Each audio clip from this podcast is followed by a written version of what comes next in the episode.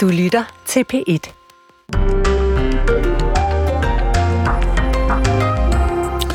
Som vi hørte i radiovisen, så sagde Israels regering i aftes ja til en aftale med Hamas om at få løsladt omkring 50 gisler mod at holde en fire-dages pause i bombardementerne i Gaza, samt ifølge Hamas at løslade 150 palæstinenser fra israelske fængsler. Gislerne bliver dog ikke frigivet med det samme, for israeler, som er modstandere af aftalen, har 24 timer til at appellere regeringens afgørelse til Israels højeste ret. I den tidsperiode, ja, der bliver ingen frigivet, men øh, ifølge mediet Al Jazeera, ja, så kan frigivelsen formentlig begynde enten torsdag eller fredag.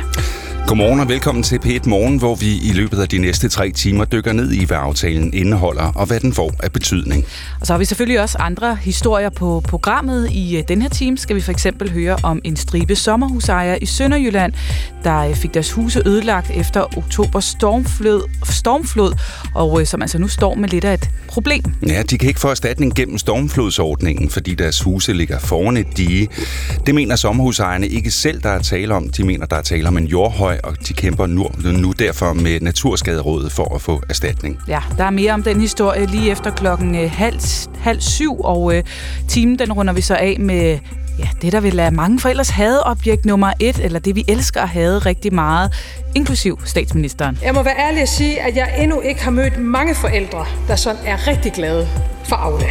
Ja, nu bliver mere end 400.000 danskere spurgt om, hvad de synes om Aula.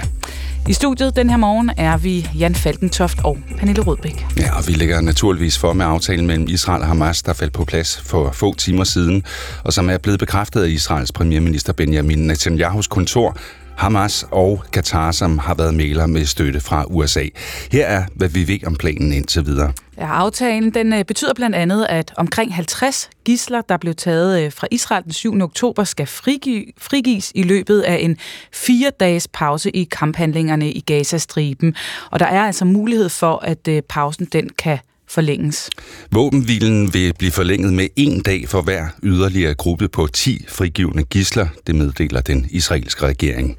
Til gengæld så vil Israel løslade omkring 150 palæstinensiske fanger fra israelske fængsler, blandt de her fanger primært kvinder og børn. Katars udenrigs, øh, udenrigsministerium oplyser på det sociale medie X, at starttidspunktet for pausen vil blive annonceret inden for de næste 24 timer. Ja, her oplyses det så også, at den midlertidige pause i kamphandlingerne øh, skal tillade et større antal humanitære konvojer og nødhjælp herunder også brændstof at komme ind i Gazastriben. Godmorgen, Bjarke Skåning. Godmorgen. Katastrofechef hos Dansk Røde Kors.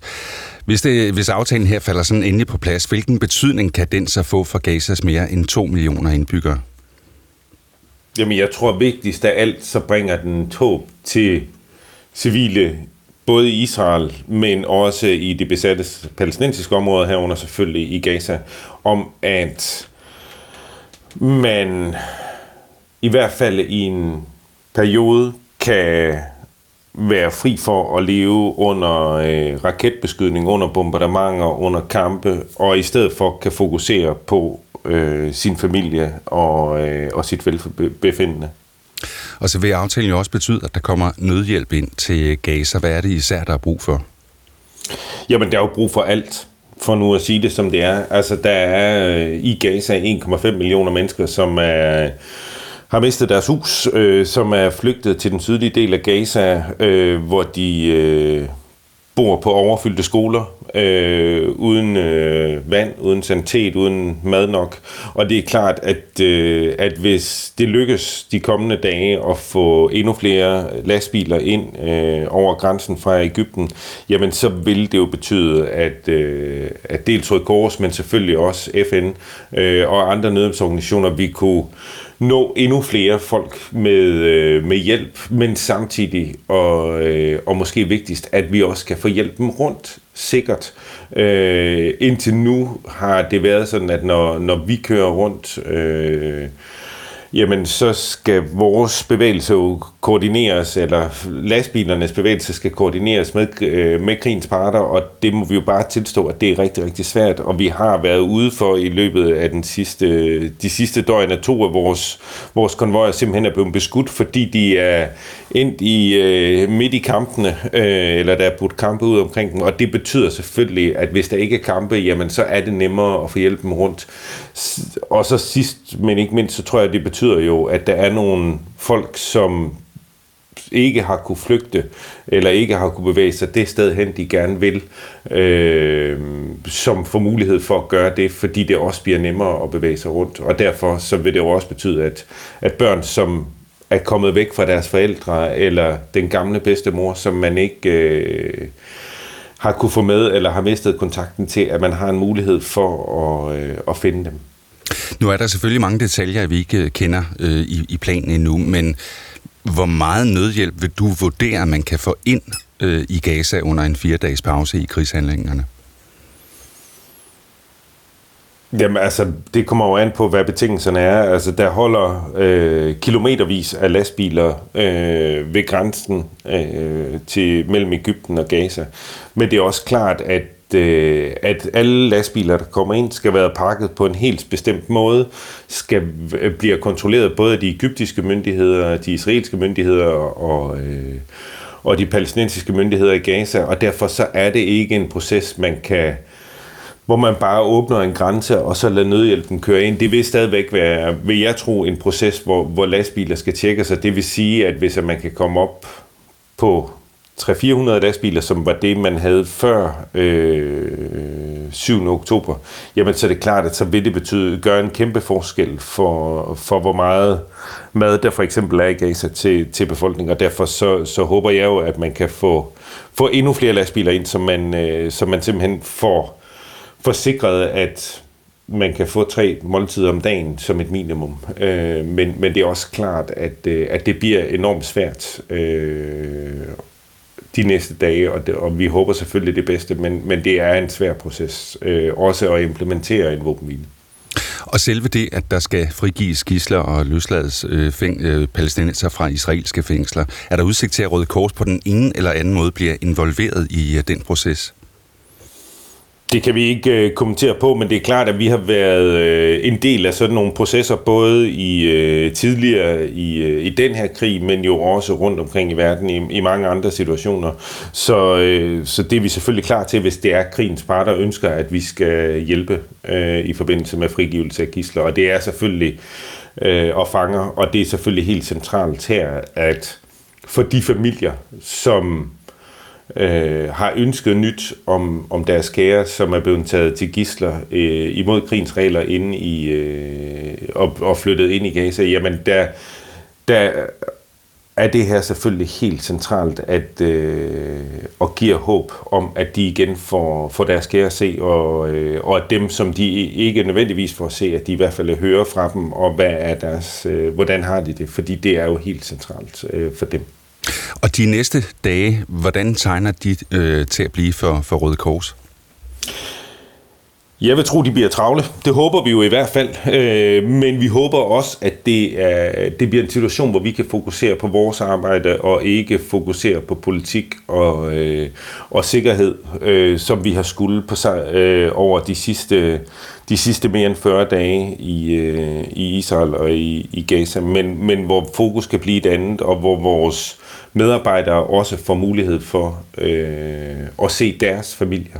Øh, fordi det er selvfølgelig klart, at de kollegaer, jeg har i, øh, i Gaza, har arbejdet 24 timer i døgnet. Øh, mange af dem har ikke nødvendigvis set deres familie øh, i en måned, øh, fordi de har været læger eller sygeplejersker. Øh, og, og der er selvfølgelig et håb om, at de, øh, at de også ser deres familie, i hvert fald i en af de her pauser, fordi det er sikkert at bevæge sig væk fra et hospital eller det sted, man nu arbejder, og så, og så se sin familie og komme tilbage til et hospital.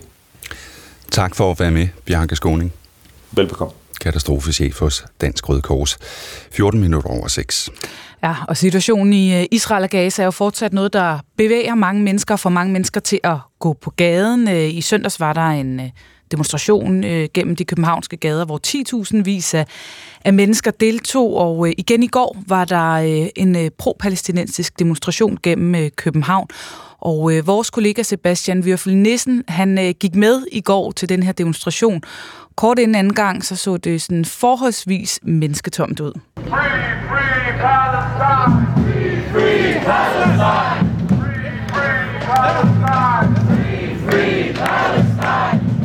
Ja, men da klokken nærmede sig 17, så blev området foran den britiske ambassade på Østerbro i København fyldt ud. Turen gik herfra til den egyptiske ambassade en lille kilometer væk, og ruten mellem netop de to ambassader var begrundet sådan her.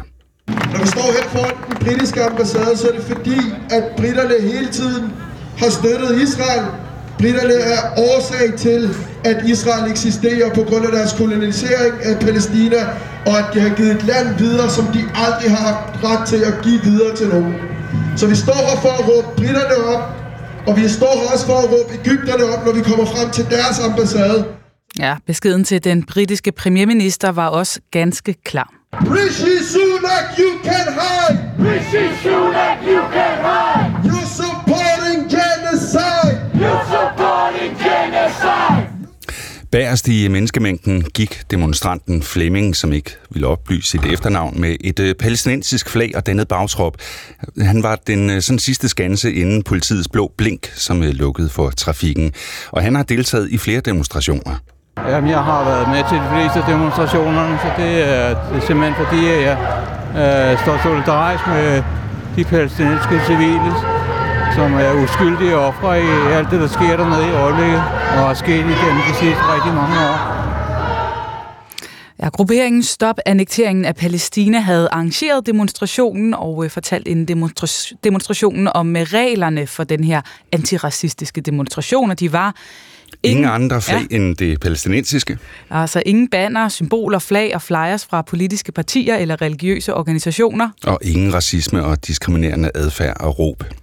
Og hvis man så spørger ham Flemming, som vi lige hørte fra før, så synes han, det var et godt valg af arrangørerne. Jeg bryder mig ikke om folk, der laver provokationer, og der, det bliver også udtrykt tydeligt også i dag fra, fra talerstolene, at folk de skal forholde sig fredeligt. Og de regler, der blev råbt ud fra øh, talerstolen, var vigtige for de deltagende demonstranter. Længere fremme i menneskemængden, der kunne man finde Ahmed Hassan, som øh, mente, der var et centralt budskab. For mig personligt, der handler det her ikke om, om om man er muslim, eller om man er noget som helst, eller hvad du tror på, eller hvilken politisk overbevisning du har. Det her, det handler om at kæmpe for basale menneskerettigheder.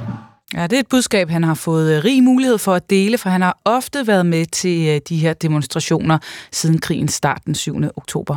Jeg har været her lige siden det begyndte. Jeg har været på gaden hver dag, flere gange om dagen. Øh, fordi øh, den her sag, den er, den er blevet mit liv. Det er blevet et arbejde for mig at komme herud og demonstrere hver dag. Ja, og det stopper han sig ikke med lige forløbig. Hvor lang tid har du tænkt dig at blive ved med at demonstrere? Lige indtil den dag, Palæstina bliver frit. Ja, ham her, Ahmed Hassan, han kørte sig rundt med et palæstinensisk flag og så en lille højtaler på sit øh, elektriske løbehjul. Og udover flag, som mange demonstra- demonstranter havde taget med, så var Batul Sibaya heller ikke kommet tomhændet.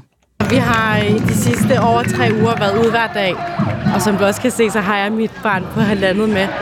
Og, øh, og det er ikke særlig nemt at have et barn med til en demonstration, men jeg vælger at gøre det alligevel, fordi øh, Israel har haft gang i et folkemord i Gaza i over 40 dage nu. Øh, og regeringen ser ikke bare stille på, men de støtter. Øh, så det vi kalder på, det er simpelthen bare våbenhvile, nødhjælp til Gaza, frihed til palæstinenserne. Og med barn i barnevognen, så kunne trille det sidste stykke hen til den egyptiske ambassade, hvor aftenens demonstration sluttede, som den startede, med slagsangen. Alle i Gaza, til liv. Alle i Gaza, til liv. Alle i Gaza. Ja, det var vores øh, kollega Sebastian Würfel Nissen, som havde været til demonstration i aftes på Østerbro i København. Og med det er klokken blevet 19 minutter over 6, og vi kigger på øh, dagens aviser. Øh, jeg har fundet Jyllandsposten frem, som øh, på forsiden har den historie, som vi også øh, kort nævnte i vores øh, intro, nemlig den her om øh, 67 sommerhusejere øh, i øh, det, der hedder Dirnes Strandby. Det ligger syd for Haderslev, som lige nu står og øh, muligvis kan kigge ind i det, der kan blive en øh, millionregning efter den her stormflod i øh, oktober. Det er nemlig sådan, at de her 67 sommerhuse, de ligger foran det, som øh, nogen mener af dige. Selv så øh, kalder de det i den her artikel, man kan læse i Jyllandsposten om, øh, så kalder de det for en knallertsti. Det er noget, der er blevet øh, anlagt øh, efter 1954, det vil sige efter, at mange af de her sommerhus de er blevet øh, opført. Øh, kystdirektoratet, de mener altså, at det er dige. På den anden side af kystdirektoratet, der står øh, kommunen, som, øh, eller øh, nu skal de se her, overfor vurderingen, for det er Naturskaderådet, som mener, at det er en dige, der står Haderslev Kommune, som øh, mener, at det er en landvindingsdige, altså ikke et dige, der skal beskytte mod sådan en stormflod, men et dige, der handler om at, øh, ja, at indvinde land selvfølgelig, og det er jo ret centralt i forhold til, om de kan blive dækket af den her øh, stormflod øh, efterfølgende. Og lige nu så er afgørelsen altså, at det kan de ikke. Det har fået en gammel miljøminister på øh, Christiansborg til at røre på sig. Øh, det er Hans Christian Schmidt, som siger, at nu er der øh, alt mulig grund til at kigge den her lovgivning efter, fordi han mener ikke, det er meningen, at øh, der skal være folk, der falder på øh, de her teknikaliteter i virkeligheden og øh, ender med at stå ja, med en masse ødelagte sommerhus, som de muligvis selv skal betale for. Vi øh, ser også på historien, det gør vi cirka klokken halv syv. Berlingske fortæller på forsiden, øh, at øh, regeringen og ældreminister, Moderaternes ældreminister Mette Kirkegaard, er på vej om med et nyt udspil om ældreplejen. Der har været mange historier her de senere år om elendige forhold på plejehjemmene, altså ældre, der sidder i mange timer alene med en overfyldt tisseblæ eller, eller det, der er værre. Alle husker, husker Else, tror ja. jeg. Så nu er der altså et udspil på vej, og øh, i Berlingske, der løfter ministeren sådan lidt af sløret for, hvad det her øh, udspil, det blandt andet kommer til at handle om. Og det kommer blandt andet til at handle om muligheden for tilkøbsydelser, og så også øh, plejehjem, som skal styres af bestyrelser. Øhm, det, som øh, Mette Kirkgaard vil, det er, at hun vil give frivalg til den ældre borger, til medarbejderne og til ledelserne af landets plejehjem. Og hvordan vil hun så gøre det? Ja, for det første så vil hun indføre en øh, ny styreform af landets plejehjem, hvor der i dag findes øh, øh, friplejehjem og kommunale plejehjem. Ja, så vil der i udspillet være en helt ny type plejehjem, lokale plejehjem, som skal ledes af lokale bestyrelser. Og så spørger øh, Berlingske så ministeren, jamen, øh, hvad med medarbejdernes løn og arbejdsvilkår? Øh, skal det også aftales lokalt i de her bestyrelser? Ja, det er noget af det, vi er ved at kigge ind i, mm. siger hun. Øh, jeg kan ikke lige være så konkret på det nu, om det konkret er løn, øh, der skal aftales, men det bliver vidt strakte frihedsgrader i de her plejehjem. Så er der ikke sagt for meget. Nej, og hvordan udspillet så endelig kommer til at se ud, ja, det kommer jo altså til at vente noget på endnu og finde ud af. En sidste historie fra politikken i, øh, på forsiden af deres kultursektion. De stiller det spørgsmål, som øh, man kan sige er blevet stillet et par gange her den seneste tid. Det handler om øh, ja, vores lille andedam, Jan, medieandedammen. Øh, chefredaktør undlod at fortælle om sin personlige relation til Barbara Bertelsen, men hvor sætter andre grænser? Det handler jo altså om den her sag, hvor at Lia Korsgaard, der er chefredaktør fra, for Zetland, var ude og revse medierne i hele dækningen af FE-sagen, og også forsvare Barbara Bertelsen, som hun mente var blevet gjort til en form for søndebuk. Det viser efterfølgende, at hun havde været med til hendes øh, runde fødselsdag, og hvor går så grænsen i forhold til, hvornår man skal deklarere hvad? Ja, går den ved en kaffeaftale, eller øh, når man drikker drinks? Det kan man være venner eller bekendte, eller hvor, hvor går grænsen? Man kan i hvert fald konstatere, at de har spurgt en lang række chefredaktører, at der er mange relationer på spil her. Jeg kan bare tage chefredaktør på Jyllandsposten, Marken Niel Gertsen. Hun er gode veninder med statsministeriets pressechef. Hun er i madklubben med Mette Frederiksens tætteste rådgiver. Øh, jeg kan fortælle Jakob Nielsen, der er chefredaktør på Alting og har sæsonkort på Brøndby Stadion, sammen med andre socialdemokrater, Morten Bødskov, og ikke andre, han er ikke socialdemokrat, men sammen med Socialdemokrater, øh, som Morten Bødskov og overborgmester Sofie Hestop Andersen.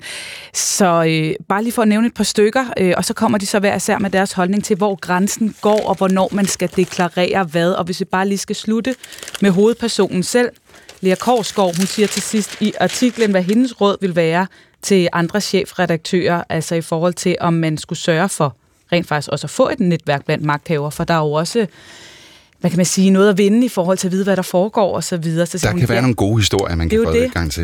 Men hun siger, jeg vil også sige til vedkommende, at de ikke skulle forsøge at blive ven med dem. Venner er skidesvære. Man skal være bekendte. Og med det er klokken blevet 24 minutter over 6. Røde områder på huden, der indikerer inflammation, eller en øh, mørk lille trekant, som kan indikere, at man har fnat. Ja, begge dele de kan være svære at spotte, hvis øh, patienten ikke har lys hud, men tværtimod mørk hud. Derfor kan det være sværere for læger at diagnostisere hudsygdomme hos de patienter, ikke mindst fordi, at øh, læge- og patienthåndbogen primært viser mennesker med lys hud. Men det skal der laves om på nu. Det skal der nemlig. Godmorgen, Mette Mogensen. To Wagner.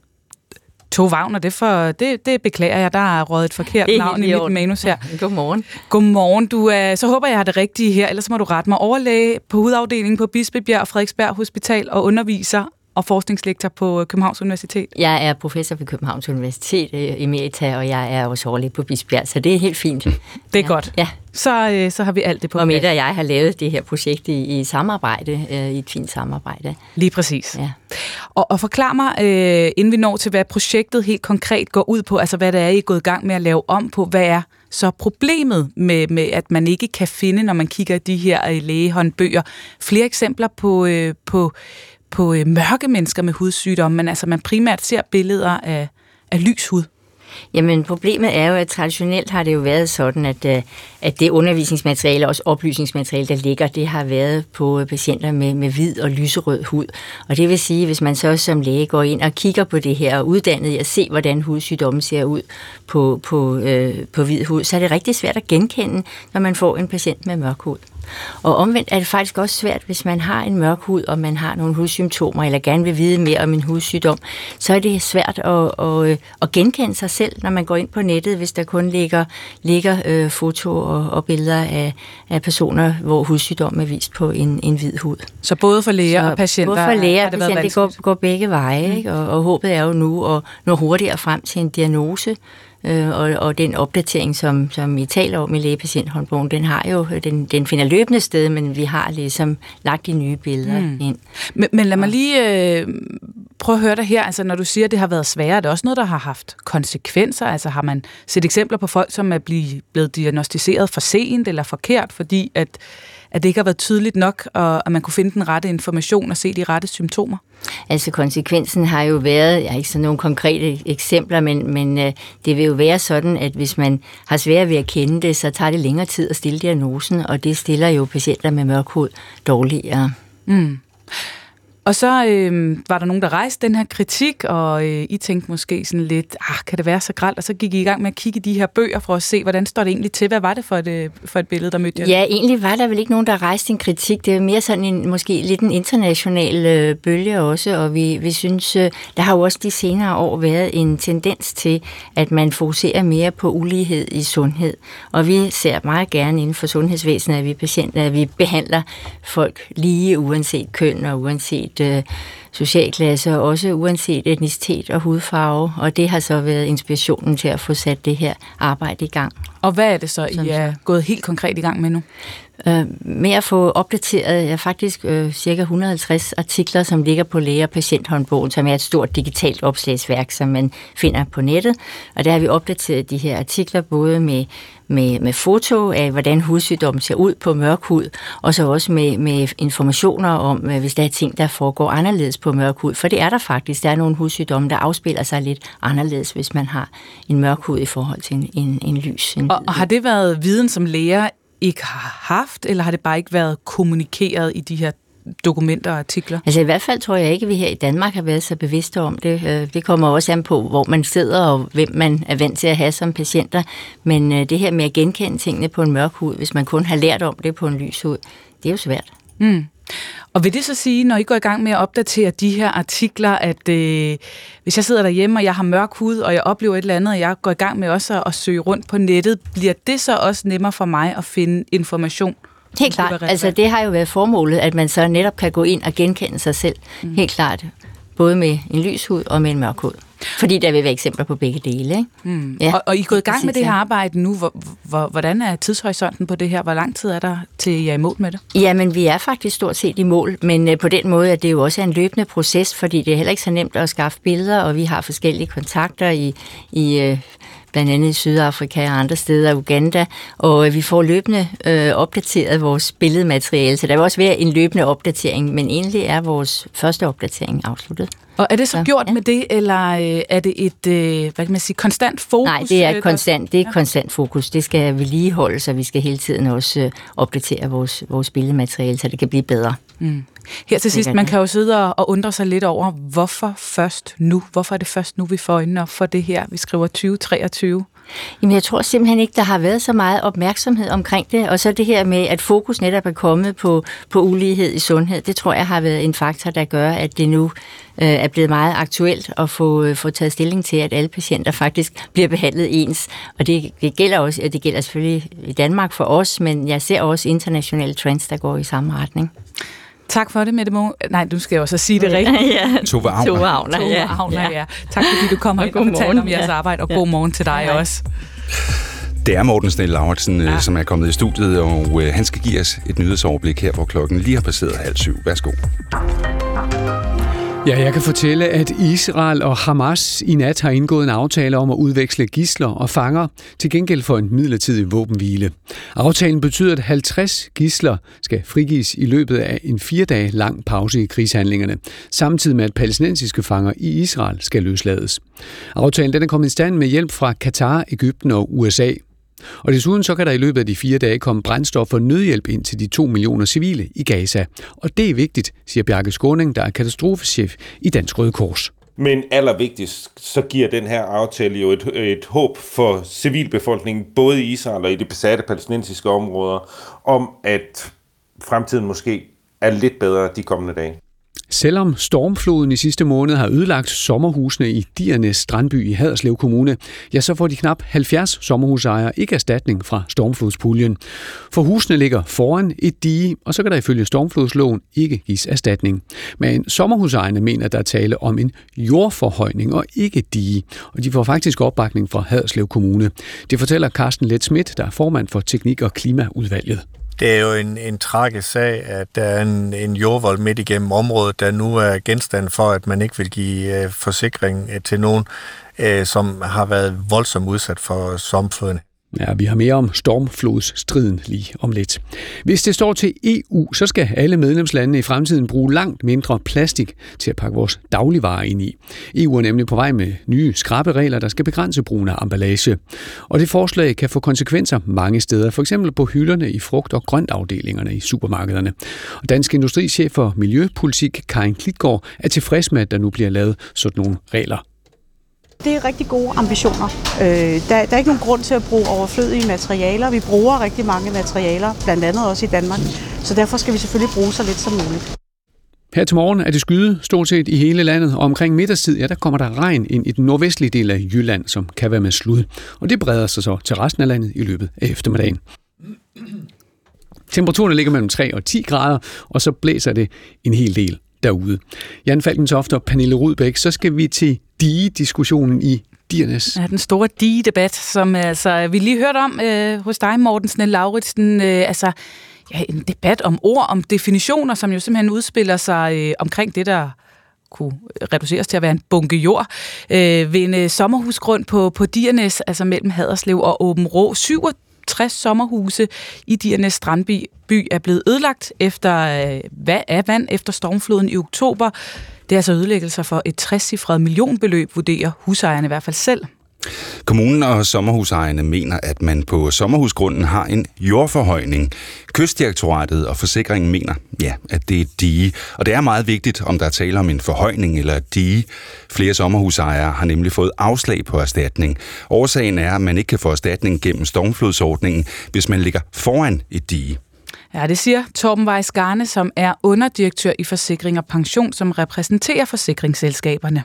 Hele ordningen er jo bygget op som en katastrofeordning, der er finansieret af, af dig og mig. Og der har man vurderet, at hvis man bygger uden for de, øh, så bør man ikke være erstatningsberettiget. Og det kan være, at vi lige skal dvæle lidt ved, hvad det egentlig er, at Kystdirektoratet har sagt i den her sag i forhold til, hvordan det kan være, at man vurderer, at der rent faktisk er tale om et dige. Hos Kystdirektoratet, der skriver man, at øh, Kystdirektoratet har for et par uger siden fået tilsendt dokumenter af Naturskaderådet, som indikerer, at der er et dige ved Diernes Strand, som ikke fremgår af Kystdirektoratets kystatlas. Naturskaderådet har bedt Kystdirektoratet om at vurdere, om det er et dige. Af dokumenterne fremgår det, at øh, der er etableret et havdige med tilhørende vedtægter, og digets placering fremgår af et kort, som også er tilsendt til Naturskaderådet. Kystdirektoratet har lavet en analyse ud fra tilsendte materiale, øh, om diget har funktion som et dige, og det har det. Lyder altså i øh, konklusionen for Kystdirektoratet. Godmorgen, Werner Christiansen. Godmorgen. Formand for Djernes Sønder Vildstrup Strandforening. Øhm, konklusionen er meget klar, den vender vi tilbage til lige om lidt, men prøv allerførst lige at ja. beskrive, hvad det er, der er sket med jeres huse ved Djernes Bugt tilbage i oktober. Ja, men vi er jo haft stormfloden ganske tæt på. Vi er 70 huse, som ligger foran det her, som kystdirektoratet kalder dige, hvor de 67 har fået vand, voldsomme skader. Og vi taler om en skade på øh, 60 millionbeløb sandsynligvis. Men da vi ikke har haft taxator ude på alle huse, så kan vi ganske eller så aner vi ikke øh, omfanget totalt endnu. Mm, men der er stået vand ind i de her huse, og, og er, det, ja. er det hus, der skal rives ned eller gennemrenoveres? Og er det det, det vi står er, nu? Det er både huse, det skal rives ned, øh, det er huse, det skal renoveres, og øh, det har været vand både fra 20 til 80 til 130 cm, lidt forskelligt, hvordan husene ligger. Mm. Og øh, nogle huse har fået kloakvand øh, ind også. Så der er, øh, et stort arbejde, der venter forud. Det kommer også til at blive dyrt. Og så står den her jo strid jo så omkring, om de her hus ligger foran et dige, eller en jordvold, eller en landdige, eller en knallertsti, som det er blevet kaldt i Jyllandsposten i dag. Prøv lige for alle os, der ikke øh, har vores daglige gang i Djernes, at beskrive, hvad er det, vi taler om her? Altså, hvor stor en jordbunke eller dige øh, har vi med at gøre? Det, hvad vi taler om, det er, øh, som også dokumenteret, det er startet som en knallersti. Man har haft et afvandingsprojekt dernede, og øh, for det, man kalder Slivsøen, som blev afvandet tilbage i tiden, og øh, så beskytter man lidt for, at det ikke skulle komme havvand ind på de der afvandede landbrugsarealer. Og øh, senere så blev det så brugt affaldsjord øh, ved genopretning af en vej, man vil bygge en vej, og det er så blevet liggende. I dag øh, er det så det, kystdirektoratet kalder det dige, vi kalder det en jordvold. Men det giver jo ingen mening i, at man bygger en dæmning, hvis de skulle have hensigt bag ved husene. Det er sådan, husene de startede hernede i 26 og kom til gennem 30'erne op gennem 40'erne og 50'erne. Og de er kommet til cirka 1959. Mm, så efter at husene er blevet bygget, så, altså hvor højt er det, det her dige eller øh, Det er godt vel per meter. Et par meter højt. Efterhånden. Det er ja. det jo blevet. Men det var det ikke oprindeligt. Og så er der og kommet... Det fint. Ja. ja. Så er der kommet en ret klar melding, må man sige, fra Kystdirektoratet om, at der er tale om et dige. De har kigget på det. Konklusionen er klar. Så hvad er det, du mener, man åbenbart ikke forstår ind hos Kystdirektoratet, som, øh, som I forstår? Øh, jeg tror kun, de har kigget på kortet. Jeg tror ikke, de har været ude fysisk at kigge. Fordi at dige er jo ikke bare dige. At dige, det skal bygges op af bestemte elementer. Øh, her har vi jo færdsel ovenpå. Vi har æbletræer ovenpå det her. Det er rides med heste. Øh, og de forstår ikke, at, at husene kom før det her famøse dige. Og lovgivningen var jo aldrig været på, på den måde, i hvert fald i sin tid. Vi forstår fuldt ud lovgivningen at man i dag ikke må bygge ud i vandkanten og alt sådan nogle ting her. Mm. Men vi taler om huse, det er bygget for lang tid siden, og det har aldrig været hav, altså det har aldrig været en øh, ja, stormflod inde på det der. Det har været noget, noget vand, der kom ind fra en bæk, som er presset op ved, ved højvandet. Mm. Ved Aldrig en stormflod. Werner Christiansen, man kan jo sige, at øh, jeres sommerhus, uanset hvad, ligger tæt på vand, temmelig ubeskyttet, og stormflodsordningen siger jo netop, at øh, steder, hvor man kan forvente oversvømmelser, jo ikke skal dækkes. Prøv lige at høre, hvad Torben Weiss Garne, som er underdirektør i Forsikring og Pension, siger det er jo en offentlig ordning her, som du og jeg betaler til via vores øh, brandforsikringer. Øhm, og, øh, og der har man bare sagt, at visse særligt udsatte områder, hvor man måtte beregne skader, forvente skader, øh, der øh, kan der ikke være dækning. Øh, og det er sådan set, man, det har man simpelthen bare skrevet ind i loven øh, og vedtaget i Folketinget, at de undtagelser skulle der være. Mm. Mener du virkelig, at fællesskabet skal betale for skader på huse, som jo ligger meget udsatte, ligesom jeres gør? Det er helt sikkert i det her tilfælde, fordi jeg forstår udmærket loven, men så skulle man jo have eksproprieret alle sommerhusene hernede, ikke? fordi vi lå her, og så har man lavet loven efterfølgende. Så du mener, at øh, det her med at sige, at der er nogle mennesker, som må leve med en risiko, hvis man har et sommerhus, som ligger foran et dige, som ligger udsat, så er det ikke jer selv, der skal betale for det, hvis det så hvis, hvis der skal skader på dig, så er det fællesskabets opgave, selvom I har, har valgt at have sommerhus, som er så udsat? I det her tilfælde er jo ikke blevet udstykket nye sommerhus i en menneskealder hernede. De har ligget her hele tiden. Man har bygget husene. Vi har tre huse, som blev forhøjet efter gældende lov. Øh, de øh, undgik med 5 cm alle andre huse, hvor man tidligere har bedt om at hæve dem. Det måtte man ikke. Det er på intet tidspunkt nogen, der har advaret og sagt, at det her det kunne blive så udsat et område. Øh, man har renoveret det hus i mange år, så øh, loven har indhentet os, og det mener vi, at det er ganske urimeligt i det her tilfælde. Tak for det, Werner Christiansen. Selv tak. Formand for Djernes Sønder Vildstrup Strandforening. Og det er nu op til Naturskaderådet at vurdere, om de så skal have medhold i deres klage eller ej. Naturskaderådet oplyser til os i DR, at øh, man ikke udtaler sig om konkrete sager. Klokken er blevet 20 minutter i syv.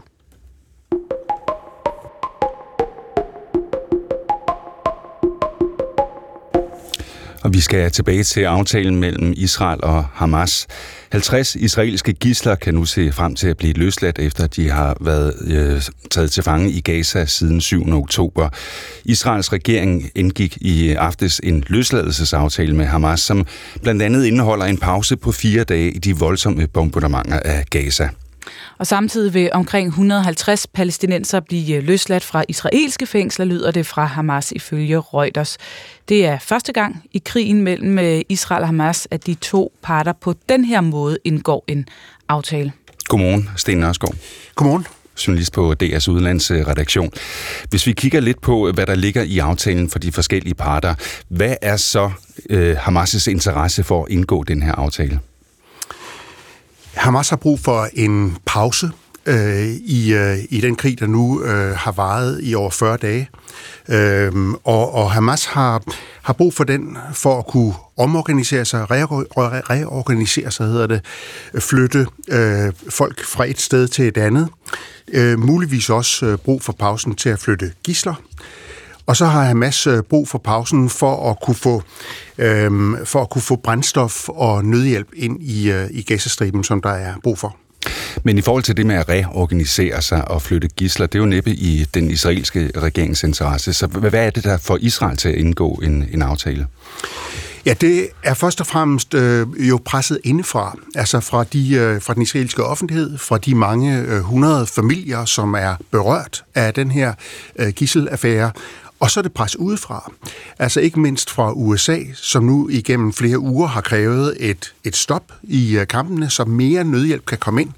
Det er jo israelerne, som har forhindret øh, nødhjælp sådan i større omfang øh, i at komme ind i Gaza. Og der har amerikanerne, som vi, man har næsten kunne se dag øh, til dag, har de skærpet deres tone over for israelerne, og i stadig øh, hvad skal vi sige, skarpere vendinger krævet, at man lukker noget mere øh, nødhjælp ind. Men Sten Nørskov, du siger så, at det er simpelthen øh, snarere den her pause øh, til at reorganisere sig, som øh, Hamas kan bruge til noget, som er den store gevinst, end de, de her 150 øh, gisler, eller ikke gisler, men øh, tilfangetagende palæstinenser, som de får retur den anden vej? Det er selvfølgelig også vigtigt for, for Hamas. Øh, det er jo ikke noget, som, en, hvad skal vi sige, som vi øh, er opmærksom på, men der er jo der er tusinder af palæstinensiske fanger i israelske fængsler. Øh, jeg læste i går, at en, en palæstinensisk organisation, som følger det her område, siger, at der er omkring 7.000, som de kalder politiske fanger i israelske fængsler. Altså palæstinenser, som er fængslet ikke på grund af narkohandel eller almindelig øh, vold i hjemmet, men, men, men folk, som er fængslet på grund af deres modstand mod den israelske besættelse. Først og fremmest selvfølgelig på øh, den israelske besatte Vestbred, fordi Gaza jo øh, til hverdag er, er fuldstændig afskåret. Siden krigen i Gaza øh, begyndte den, den 7. oktober, og kort efter den israelske invasion, øh, har Israel så taget hundreder af palæstinensere med ind, øh, tilbage ind i Israel, men det menes at være helt overvejende være mænd. Men altså, der er også øh, nogle hundrede øh, kvinder og børn i israelske fængsler, og det er nu 150 af dem, som til gengæld for de 50 øh, israelske gisler, øh, børn og kvinder, bliver løsladt. Du siger, at Israel har været under pres for at indgå en, en aftale, men aftalen her, øh, hvor meget splid har den skabt i den israelske regering? Kæmpe øh, stor splid i den israelske regering, og har gjort det i uvis. Altså, israelerne er simpelthen ikke indbyrdes øh, enige. Øh, der har også været masser af historier om, at man me- mellem politikere og militærfolk har været uenige om om, om tempoet i, i den militære offensiv, i, i måden, man skulle gå frem på. Men det er helt klart, at, at også, og det er helt åbent, altså de israelske politikere har helt åbent øh, erkendt, at de ikke er enige. Øh, to af, af den israelske regeringsministre øh, øh, øh, erklærede så sent som i, i sidst på dagen i går, først på aftenen, at de stadigvæk var imod en, øh, en, en, en aftale. De har så bøjet sig i løbet af aftenen og natten øh, og sagt øh, ja til det, men de har været imod at indgå nogen som helst aftale med Hamas, og de har sagt så sent som først på aftenen, at de gik ikke ind for en aftale. De mente, man skulle presse på militært, fordi de mente, det var den eneste rigtige måde at gøre det på. Kan aftalen her, kan den øh, nå at falde fra hinanden? Ja, det kan den selvfølgelig godt. Øhm, jeg tror det nu ikke. Den har været så længe undervejs. Øh, Katar og USA har været langt ind over den. Det, det møde, nu spurgte du lige før, om de, øhm, om, de, om de israelske politikere har været enige. Det møde, der fandt sted i Jerusalem i går, hvor den samlede regering sad og diskuterede det, den her aftale, det varede seks timer. Og, og det afspænder jo i sig selv lidt om, hvor, hvor svært det har været at lave den her aftale. Katar har jeg til morgen sagt, nu holder de skarpt øje med, om, øh, om de vilkår, man har aftalt, om de bliver overholdt, og så vil aftalen træde i kraft i løbet af de næste 24 timer. Men i det er der jo også sagt, at det er ikke sikkert, at de vilkår bliver, at, at, at parterne ligesom retter sig efter dem, og det, det vil man øh, fra Katars side selvfølgelig holde, holde skarpt øje med, fordi man ligesom er garant for den her aftale. Nu er der jo ikke mange timer siden øh, aftalen så faldt på plads. Øh, hvad er der kommet af reaktioner fra Israel? Jamen, reaktionerne har jo været helt overvejende positive. Man glæder sig over, at nu kommer de første af de langt over 200 gisler øh, ud af Gaza. Der har været et, et enormt pres fra første dag, vil jeg sige.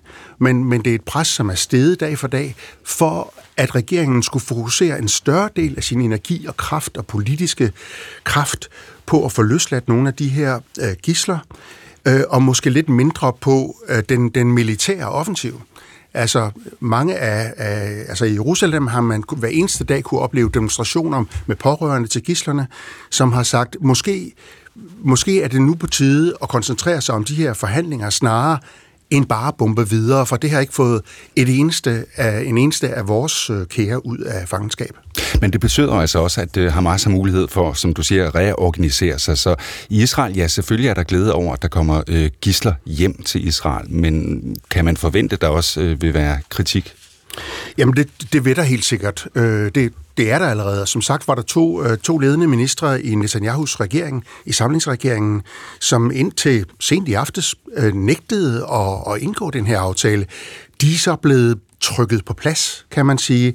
Men, men jeg tror ikke, der, er ikke, der ligger ikke noget i aftalen umiddelbart, som... Øh, som, som vil tilfredsstille dem, de, de vil være utilfredse. Der ligger, tværtimod ligger der i virkeligheden, øh, så vidt vi kan nu kan få oplyst, mulighed for, at den kan blive, at de der fire dages pause i, i kamphandlingerne kan blive forlænget.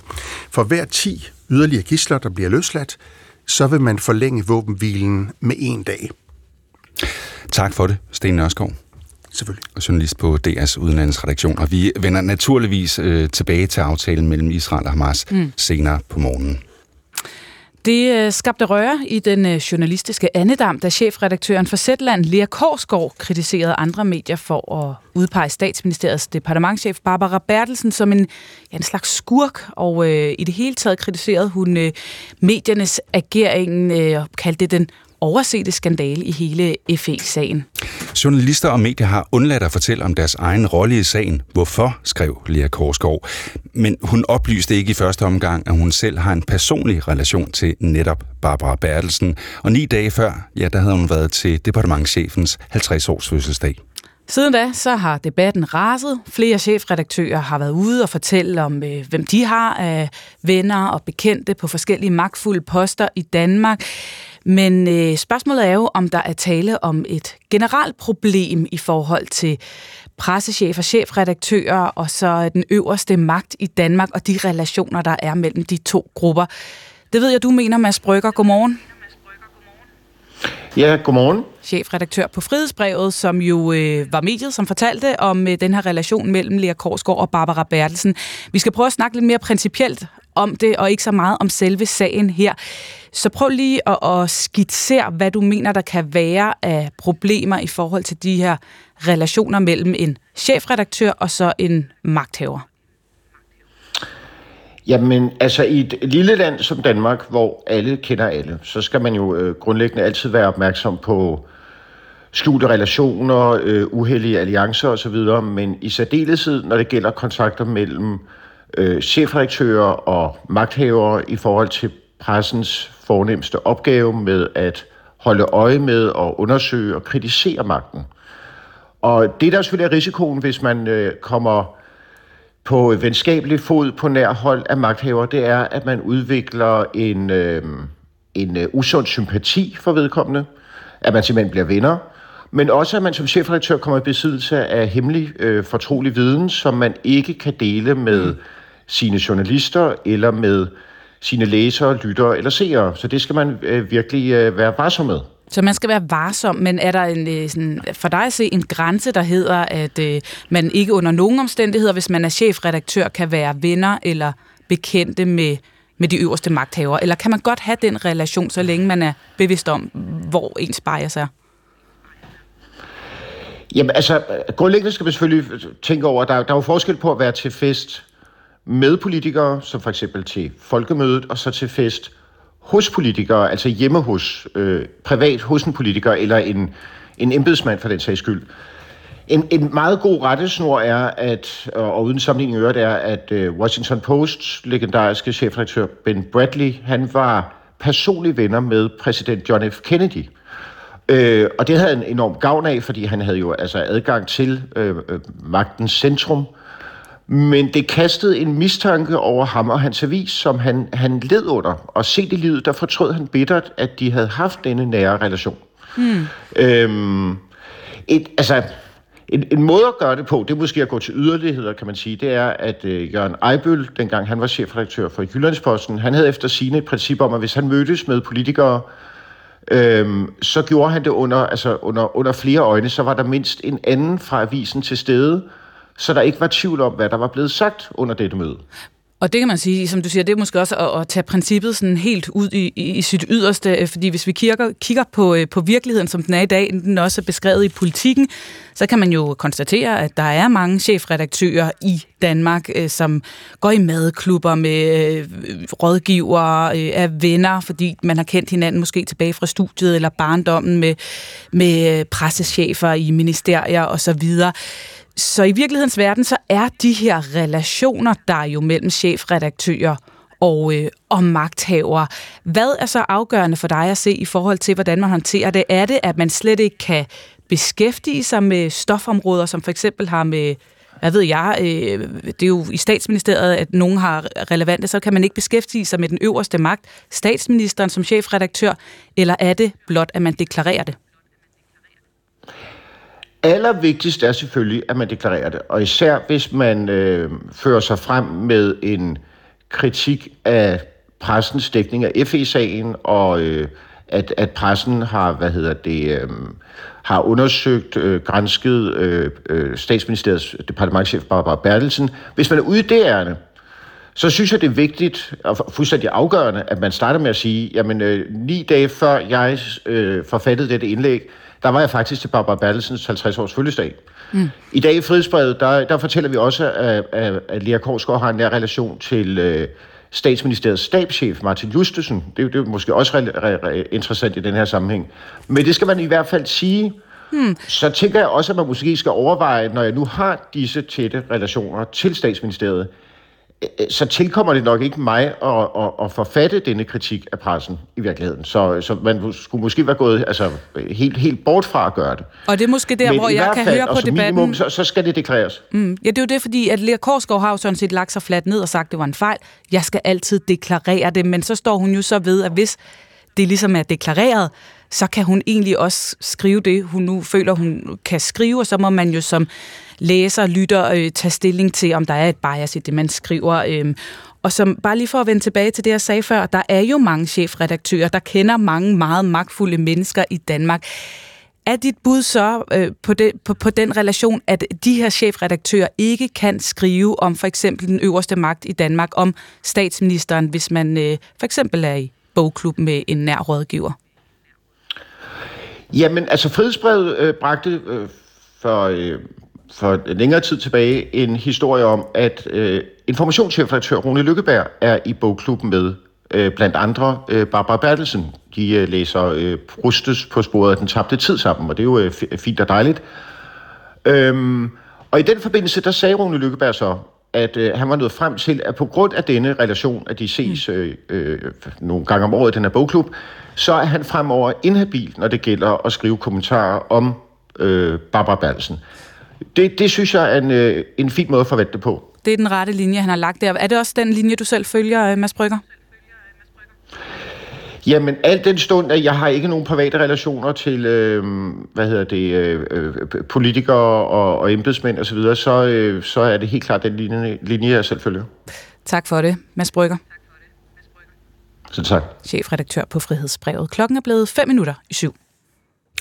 Der er formentlig mange forældre, som øh, kunne ikke ja til det, som statsminister Mette Frederiksen her sagde ved Folketingets åbningsdebat i starten af oktober. Jeg må være ærlig at sige, at jeg endnu ikke har mødt mange forældre, der sådan er rigtig glade for Aula. Og derfor er det også fristende bare at afskaffe det. Ja, i dag bliver et spørgeskema så sendt afsted til 400.000 danskere. Det er 200.000 forældre og 200.000 medarbejdere og ledere i landets skoler og daginstitution, daginstitutioner, som bliver spurgt om, hvad de synes om Aula. Godmorgen, Christian Vengsgaard. Godmorgen. Direktør for Kombit, som øh, driver Aula. 400.000 danskere skal altså spørges, øh, hvad de synes om Aula. Hvad er det, I gerne vil have svar på?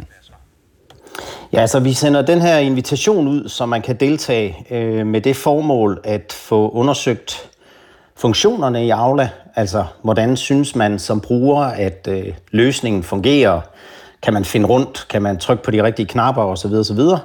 Så det er den ene dimension. Og den anden dimension er også, at vi spørger ind til, hvordan bliver det brugt der, hvor du er? Altså, hvordan er kulturen og brugen omkring øh, Aula?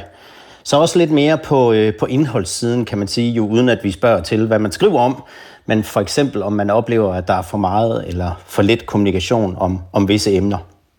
Hvorfor først nu? For der har jo været øh, kritik af Aula øh, i pænt lang tid. Vi har øh, sendt øh, spørgeskemaer ud øh, igennem al den tid, øh, Aula har eksisteret. Det er så første gang, vi går ud til så mange øh, på én gang, øh, og via Aula som platform. Før har vi brugt øh, Opinion og lavet sådan en klassisk øh, mail-kampagneundersøgelse. Øh, men, øh, men det er sådan set ikke første gang, vi spørger. Nu spørger vi bare endnu bredere og håber selvfølgelig på at få endnu bedre data at stå på. Det, at uh, Mette Frederiksen i tale satte Aula ved åbningsdebatten, er det noget, der har haft uh, betydning for, at I sender den her meget brede spørgeinvitation øh, uh, ud? Ja, altså det er i hvert fald en dimension af det. Øh, det er klart, at, at når debatten raser, så synes vi, at vi gerne vil have så meget øh, som muligt at, øh, at øh, diskutere ud fra og debattere ud fra, så vi kan få så nuanceret en debat som muligt. Øh, men, men samtidig, som, som jeg sagde før, så øh, er det noget, vi gør. Det der med at undersøge, hvordan, øh, hvordan løsningen bruges og hvilken tilfredshed der er med den. Men det ville være meget rart at kunne stå med det endelige bevis på, at Aula faktisk er bedre end sit rygte, ikke?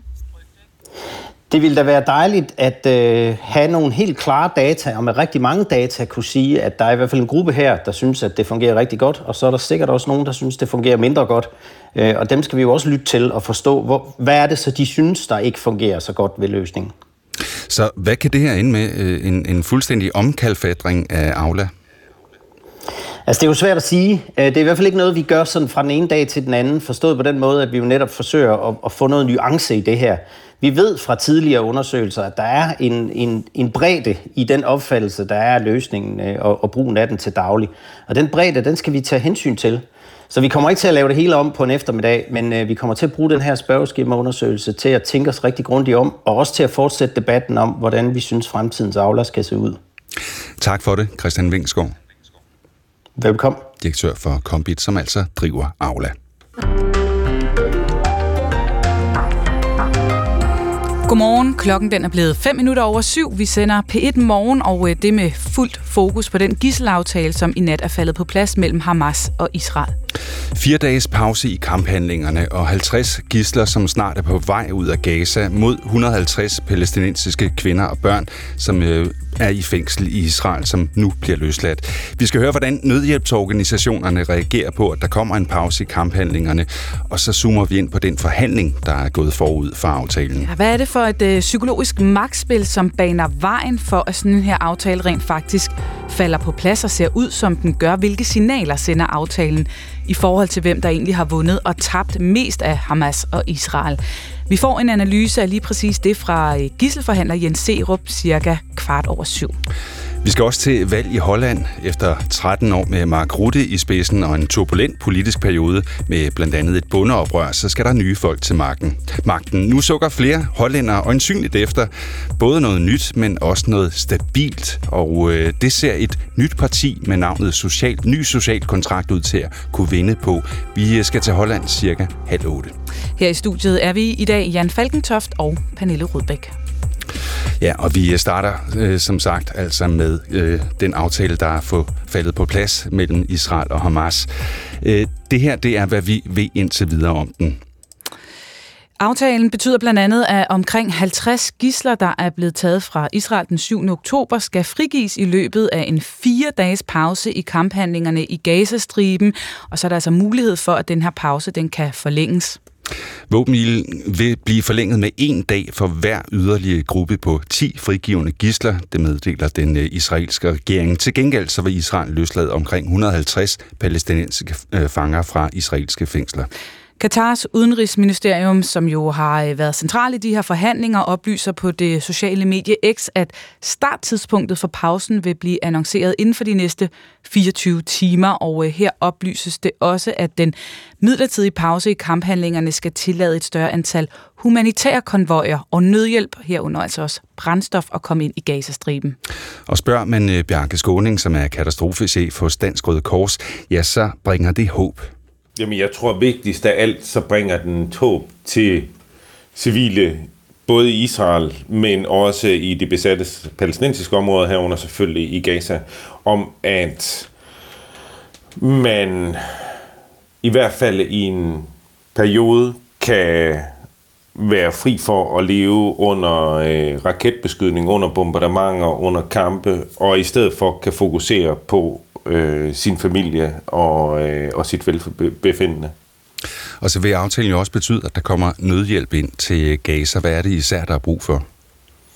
Jamen, der er jo brug for alt, for nu at sige det som det er. Altså, der er øh, i Gaza 1,5 millioner mennesker, som er har mistet deres hus, øh, som er flygtet til den sydlige del af Gaza, øh, hvor de øh, bor på overfyldte skoler, øh, uden øh, vand, uden sanitet, uden mad nok.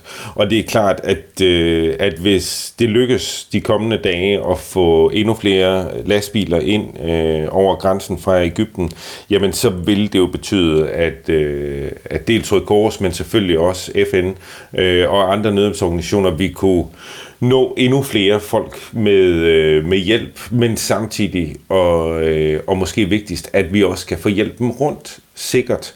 Øh, indtil nu har det været sådan, at når, når vi kører rundt øh, jamen så skal vores bevægelse jo koordineres, eller lastbilernes bevægelse skal koordineres med, øh, med krigens parter, og det må vi jo bare tilstå, at det er rigtig, rigtig svært, og vi har været ude for i løbet af den sidste, de sidste døgn, at to af vores, vores konvojer simpelthen er blevet beskudt, fordi de er ind i, øh, midt i kampene, øh, eller der er budt kampe ud omkring dem, og det betyder selvfølgelig, at hvis der ikke er kampe, jamen så er det nemmere at få hjælpen rundt. Og så sidst, men ikke mindst, så tror jeg, det betyder jo, at der er nogle folk, som ikke har kunne flygte, eller ikke har kunne bevæge sig det sted hen, de gerne vil, øh, som får mulighed for at gøre det, fordi det også bliver nemmere at bevæge sig rundt. Og derfor så vil det jo også betyde, at, at børn, som er kommet væk fra deres forældre, eller den gamle bedstemor, som man ikke øh, har kunne få med, eller har mistet kontakten til, at man har en mulighed for at, øh, at finde dem. Ja, fortæller altså katastrofechef i Dansk Røde Kors, Bjarke Skåning. Og sammen med ja, den her fire dages pause, så skal der altså som sagt nu sendes humanitære konvojer og nødhjælp ind i Gaza. Men det kan altså øh, blive svært, mener katastrofechefen. Det kommer jo an på, hvad betingelserne er. Altså, der holder øh, kilometervis af lastbiler øh, ved grænsen øh, til mellem Ægypten og Gaza. Men det er også klart, at øh, at alle lastbiler, der kommer ind, skal være pakket på en helt bestemt måde, skal øh, blive kontrolleret både af de egyptiske myndigheder, de israelske myndigheder og, øh, og de palæstinensiske myndigheder i Gaza, og derfor så er det ikke en proces, man kan hvor man bare åbner en grænse, og så lader nødhjælpen køre ind. Det vil stadigvæk være, vil jeg tro, en proces, hvor, hvor lastbiler skal tjekke sig. Det vil sige, at hvis man kan komme op på 300-400 lastbiler, som var det, man havde før øh, 7. oktober, jamen så er det klart, at så vil det betyde, gøre en kæmpe forskel for, for hvor meget mad der for eksempel er i Gaza til, til befolkningen, og derfor så, så håber jeg jo, at man kan få, få endnu flere lastbiler ind, så man, øh, så man simpelthen får forsikret, at man kan få tre måltider om dagen som et minimum. Øh, men, men det er også klart, at, øh, at det bliver enormt svært øh, de næste dage, og, det, og vi håber selvfølgelig det bedste, men, men det er en svær proces øh, også at implementere en våbenhvile. Og selve det, at der skal frigives gisler og løslades øh, fæng, øh, palæstinenser fra israelske fængsler, er der udsigt til, at Røde Kors på den ene eller anden måde bliver involveret i øh, den proces? Det kan vi ikke øh, kommentere på, men det er klart, at vi har været øh, en del af sådan nogle processer, både i øh, tidligere i, øh, i den her krig, men jo også rundt omkring i verden i, i mange andre situationer. Så, øh, så det er vi selvfølgelig klar til, hvis det er krigens parter ønsker, at vi skal hjælpe øh, i forbindelse med frigivelse af gisler. Og det er selvfølgelig øh, og fanger, og det er selvfølgelig helt centralt her, at for de familier, som øh, har ønsket nyt om, om deres kære, som er blevet taget til gisler øh, imod krigens regler inde i, øh, og, og flyttet ind i Gaza, jamen der, der er det her selvfølgelig helt centralt at, øh, og giver håb om, at de igen får, får deres kære at se, og, øh, og at dem, som de ikke nødvendigvis får at se, at de i hvert fald hører fra dem, og hvad er deres, øh, hvordan har de det, fordi det er jo helt centralt øh, for dem. Ja, så lyder det altså fra Bjarke Skåning, katastrofechef hos Dansk Røde Kors. Og nu skal vi forsøge at øh, komme lidt ind i den forhandlingsproces, der har gået forud for, at sådan en her aftale kan falde på plads. Godmorgen, Jens Serup. Godmorgen. Gisselforhandler og øh, partner i det, der hedder Guardian Security Risk Management. Nu har du selvfølgelig ikke selv siddet med i de her forhandlinger, så så meget ind i forhandlingsrummet kan vi trods alt ikke komme.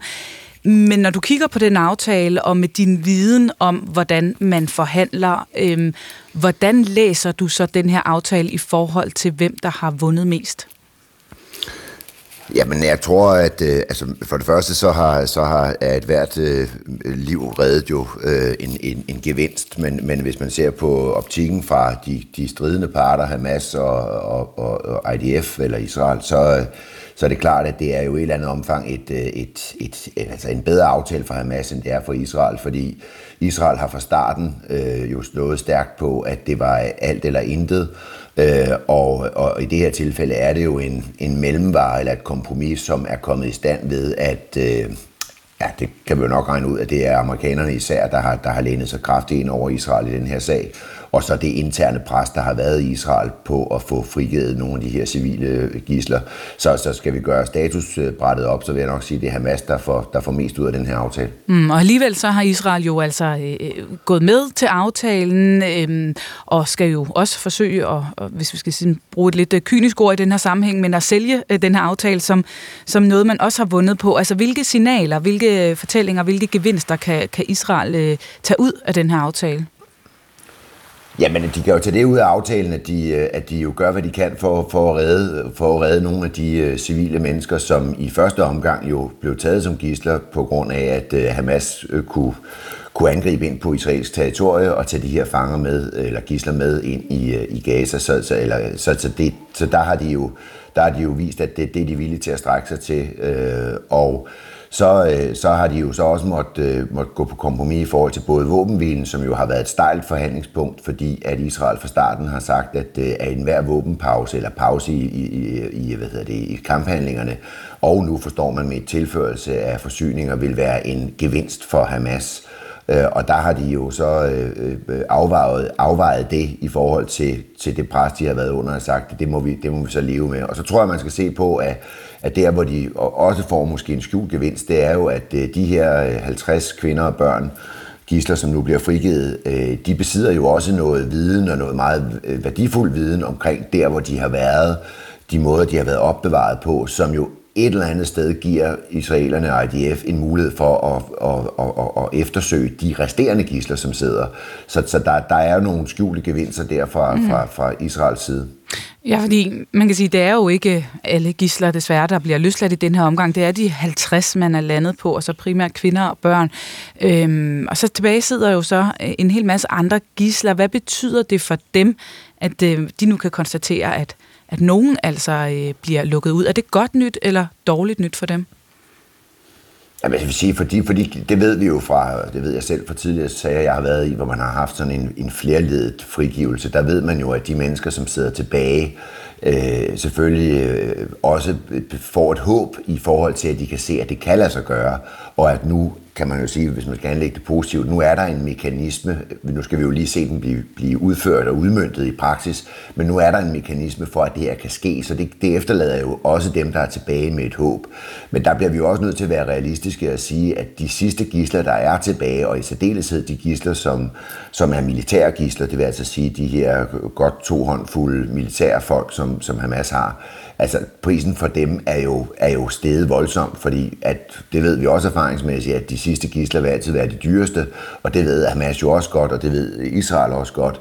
Øh, men for dem, der sidder derinde tilbage, øh, så er det jo et, et håb, øh, og måske også en mulighed for, at de får nogle budskaber ud. Øh, vi kan jo ikke vi kan jo ikke regne med, at alle de her gisler har siddet sammen. Det har de faktisk slet ikke. De har været spredt ud over det hele. Men, men der er jo et håb om, at nogle af dem, der kommer fri nu, måske kan viderebringe nogle positive budskaber, nogle, altså nogle meddelelser fra både dem, der sidder derinde og er blevet efterladt, øh, øh, men, men også dem, som, øh, som sidder derhjemme, at kan få et, et, et glimt af håb for dem, der nu bliver frigivet. Ja, og det er jo øh, sådan, hvad kan man sige, et forhandlingsspil, hvor der jo, man, man koger det ned til at sætte en eller anden pris på, på noget. Altså nu hører vi, at våbenhvil vil blive forlænget med en dag for hver yderligere gruppe på 10 frigivende øh, gisler, øh, har den israelske regering sagt. Altså, hvordan når man frem til sådan en pris på en dags våbenhvile, for eksempel?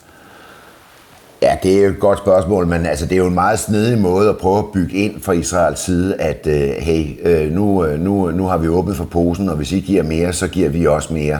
Og det er jo sådan set en, en meget klog øh, forhandlingsstrategi. Jeg vil nok sige, at jeg vil, jeg, altså, vi skal jo først se det her udmønte sig, og, og, og, og djævlen ligger i detaljen, og, og, og enhver kan jo nok regne ud, at det her, bare det her med at få den første del til at lade sig gøre, altså få de 50 frigivet og udvekslet med de her, forstår man, 150 palæstinensiske øh, kvinder og børn, det i sig selv er jo en meget sårbar øh, og kompliceret affære i et land, eller i et, i et område, som er ramt af krig, og der er nogle parter her, som skal, som skal, som skal kunne stole på hinanden i, i forhold til, at den her udveksling rent faktisk kan finde sted. Og der øh, forventer jeg da også, at der må være en eller anden tredje part inde i, i spillet her, for man forestiller sig jo ikke, at, øh, at IDF kører op til en grænse, øh, og møder nogle Hamas-folk, og så udveksler man direkte. Altså, der, der, der, bliver, nogle, der bliver en masse øh, hvad hedder det, mekanismer her øh, og, og skridt, der skal igennem, før man, før man har selve udvekslingen. Mm. Så, så den sidste del med den her øh, 10, 10 flere for, eller en dag mere for 10 flere, øh, det, det tror jeg mere er på papiret, end det, end det bliver praktisk gørligt. Okay, så du ser ikke for dig, at Hamas kommer til at købe sig til 1, 2, 3 dages øh, våbenstilstand øh, mere øh, i form af at levere flere gisler med, når den her udveksling kommer til at finde sted? Ja, jeg vil ønske det, men, men, men, men praktisk tror jeg det ikke, og jeg tror mere, det er et spørgsmål om at få bygget noget, noget mere på en aftale, som måske ser bedre ud på papiret, end det er i virkeligheden. Og man skal jo også regne med, at Hamas har jo, altså nu har de jo vist, at de kan, at de kan gøre det her, og nu får de måske hvis man skal i hvert fald anlægge israelernes vinkel på det. Nu får de en kamppause, hvor de kan omgruppere, de får nogle flere forsyninger. Israelerne mener jo, at alle de forsyninger, der kommer ind nu i et eller andet sted, også kommer Hamas til gode. Øh, og så kan man sige, at, at downrange, så vil, så vil Hamas jo kunne lave en aftale igen på et senere tidspunkt, når, når, når lejligheden virker betingeligt. Øh, så øh, jeg, jeg, jeg, jeg håber det, men jeg har svært ved at se for mig, at det, at det bliver sådan en, at nu er der åbnet op, og nu, nu, nu kommer der for, for hver dag 10 flere ud. Det, det, det, det vil jeg gerne se, før jeg tror det. Tak for vurderingen, Jens Serup. Det tak. Gisselforhandler og partner i Guardian Security Risk Management og også sikkerhedsrådgiver her i øh, DR. 19 minutter over syv. Med aftalen så er Israel også gået med til, at et større antal humanitære konvojer og nødhjælp og brændstof kan komme ind i Gaza. Godmorgen, Birgitte Kvist Sørensen. Godmorgen. Generalsekretær i Folkekirkens Nødhjælp. I har folk i Gazastriben. Hvilke meldinger får Godmorgen. I? Ja, kan du høre mig? Kan du høre os, Birgitte Kvist Sørensen? Nu, jeg, jeg kan høre jer nu. Ja, godt. Uh, Birgitte Kvist Sørensen, I har folk i Gazastriben. Hvilke meldinger får I uh, fra dem sådan i kølvandet på, på nyheden om, at uh, der er lavet en aftale mellem Israel og Hamas? Altså, jeg har ikke talt med dem øh, her til morgen, må jeg sige, men øh, det, det, der er jo et kæmpe behov, som vi også har hørt tidligere i programmet, så øh, jeg kan forestille mig, at det vil øh, vække stor glæde, at der nu kommer en pause øh, i bombardementerne, og at der kommer nødhjælp ind. Altså behovene er jo, som vi har sagt mange gange, rigtig store. Øh, man skal huske på, at det er ved at blive vinter også nu, da, da man har flygtet øh, for over en måned siden, der har man jo haft ligesom sommertøj med, og nu er det voldsomt efterår, så der er noget omkring øh, kulde har sat ind, og så det, at der ikke er noget øh, strøm, man kan ikke øh, øh, bage noget, man kan ikke gøre noget, så der er stort behov for at få brændsel ind og få mad ind. Og vi har jo hørt om de forfærdelige forhold for civilbefolkningen dernede øh, gennem øh, flere uger efterhånden. Hvor meget kan man nå at, at gøre godt med på en fire-dages øh, pause i kamphandlingerne, som øh, du vurderer det? Det er svært at sige. Det kommer an på, øh, hvor mange lastbiler, der kommer ind, og det kommer også an på, om der er mulighed for at have brændsel nok til at dele ud. Noget af det, der har været udfordringen, det er, at øh, de, øh, lastbilerne kan komme ind over grænsen, men der er ingen mindre lastbiler, der har brændstof til at køre videre og fordele ud i Gazastriben. Så det kommer helt an på, øh, hvor meget brændsel der også kommer med i forhold til de lastbiler, der kommer ind. Men altså, jeg vil også sige, at det, at, det, at der åbnes nu for, at bombardementerne stopper, det har en kæmpe, kæmpe betydning, også mentalt. Man skal huske på mentalt, øh, at, øh, at man ikke føler sig sikker, har ikke fuldt sig sikker øh, i så mange dage. Det øh, betyder også noget. Så nu, at man har fire dages pause, øh, giver utrolig meget. Hvad betyder det for, for jeres muligheder for at arbejde i Gaza? Jamen på samme øh, vis, som, som jeg sagde, så hvis ikke der er øh, mulighed for, at der også kommer brændsel ind, så, så bliver det svært. Altså folk har levet af dåsetun og af kiks og af fetaost, og så det vand, øh, vi har kunne øh, finde og, og dele ud. Så, så vi håber at der også kommer ind, så man har mulighed for netop at brænde, øh, hvad hedder det, øh, bage et brød og, og få elektriciteten i gang øh, hele sanitetssystemet, altså alt kloakvæsen og så videre, det er jo også i stykker, så der er bare kæmpe sanitære behov. Så vi øh, håber, at der kommer så meget ind som muligt i de fire dage, og vi kan begynde at, at dele ud igen, fordi vi har faktisk ikke kunne arbejde øh, de sidste mange dage, fordi der har ikke været noget at dele ud af. Der har ikke været øh, noget at købe inde i Gaza. Men øh, vi hører jo også fra Israels premierminister Netanyahu, at øh, det her betyder jo ikke, at krigen er stoppet. At nu kommer der en pause, men så fortsætter krigen.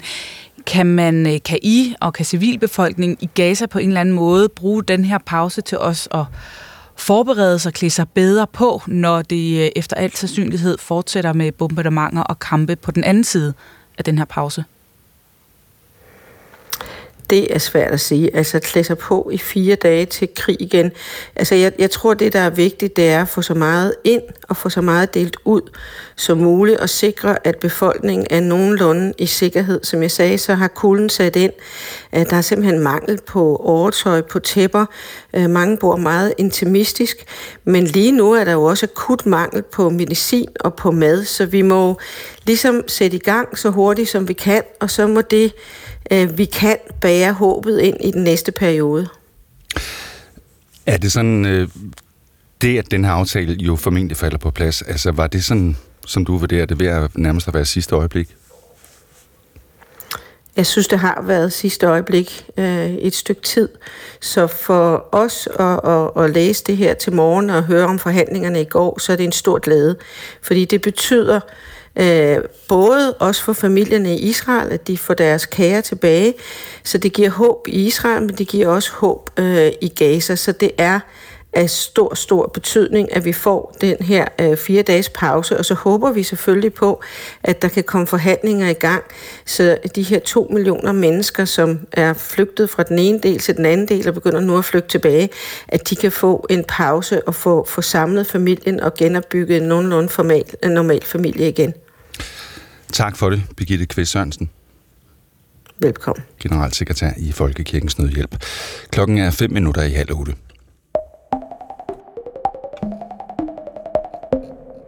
Små plastikflasker med shampoo-salter, peberposer, øh, øh vatrundeller øh, og vatpinde i små plastikposer på hoteller osv. osv.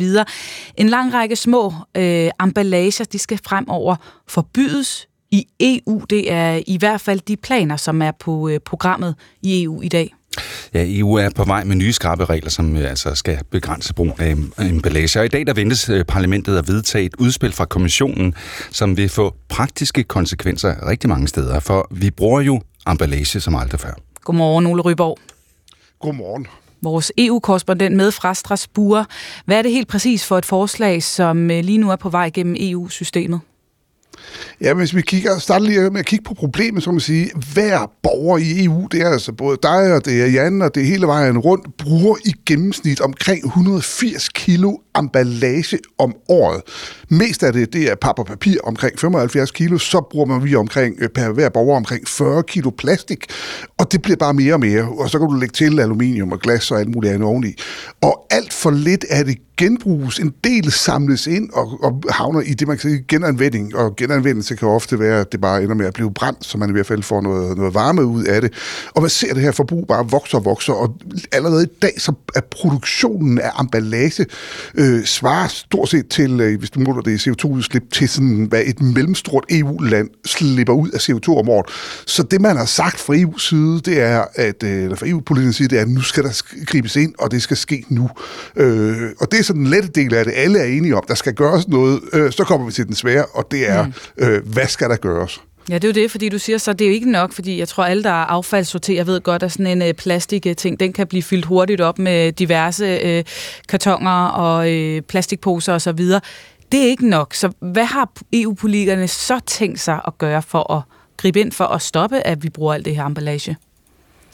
Ja, og det er jo så, øh, altså det ved vi jo ikke 100% sikkert, for det afhænger jo af, hvad de bliver enige om. Men hvis jeg skulle sige, hvad, hvad, hele, hvad der ligger på bordet, som de skal stemme om i dag, det er jo dels, så vil at man skal, man, at man skal øge genbruget, det vil sige på en række områder, så vil du, siger du, der skal man altså indføre noget, som bliver brugt igen og igen. Og det kan altså være så helt banalt, som hvis du går til en fodboldkamp, køber en øl, så er der rigtig mange steder, hvor der er de der plastikkrus i dag, som så ryger i affaldsspanden bagefter. Skulle man fremover på fodboldstadion have et plastikkrus, som der er depositum på, og som du så går hen og afleverer, og så får du dine penge tilbage. Det er sådan en måde, hvor du går fra, fra, fra en form for anvendelse til en anden, bare for at være sådan helt konkret. Øh, og så, øh, så kan man ellers sådan gå igennem alt muligt. Altså hvis du tager grøntsagsafdelingerne i supermarkederne, der vil man, øh, der, der er jo rigtig meget, hvis du går ind og køber en pose gulerødder på to kilo gulerødder, jamen så er der øh, ofte i en plastikpose. Er det virkelig nødvendigt? Kunne de der gulerødder ikke ligge ligesom nogle af de andre grøntsager, der ligger der, så man kunne tage det inden? Så det sådan et område, hvor de kigger på. Så er der, som du selv nævnte, der shampoo, flasker og alt muligt andet, sådan nogle små emballage, som man simpelthen mener, det må man også kunne gøre noget ved. Øh, så der er altså ufatteligt mange områder, hvor man diskuterer, hvad kan man gøre, hvilke ting skal man forbyde, øh, på hvilke ting kan man kræve ny innovation, hvad gør vi med hele takeaway-branchen, som i dag bruger en masse indgangsemballage, når de leverer varer, kan man finde på ny innovation der, sådan at øh, man bruger beholdere, som kan genbruges og genanvendes eller noget. Så det er, øh, der er simpelthen øh, ufattelig mange ting, mm. hvor man har tænkt sig, at, øh, at øh, eller i hvert fald, hvor der ligger forslag om, at man skulle kunne gøre noget. Rigtig mange ting, der er i spil her. Du siger, de fleste kan nok godt øh, blive enige om, at der er et problem, noget vi skal gøre noget ved her. Alligevel så ved jeg, at det, det ikke er gået sådan helt stille for sig med dis- diskussionen om de her forslag i EU.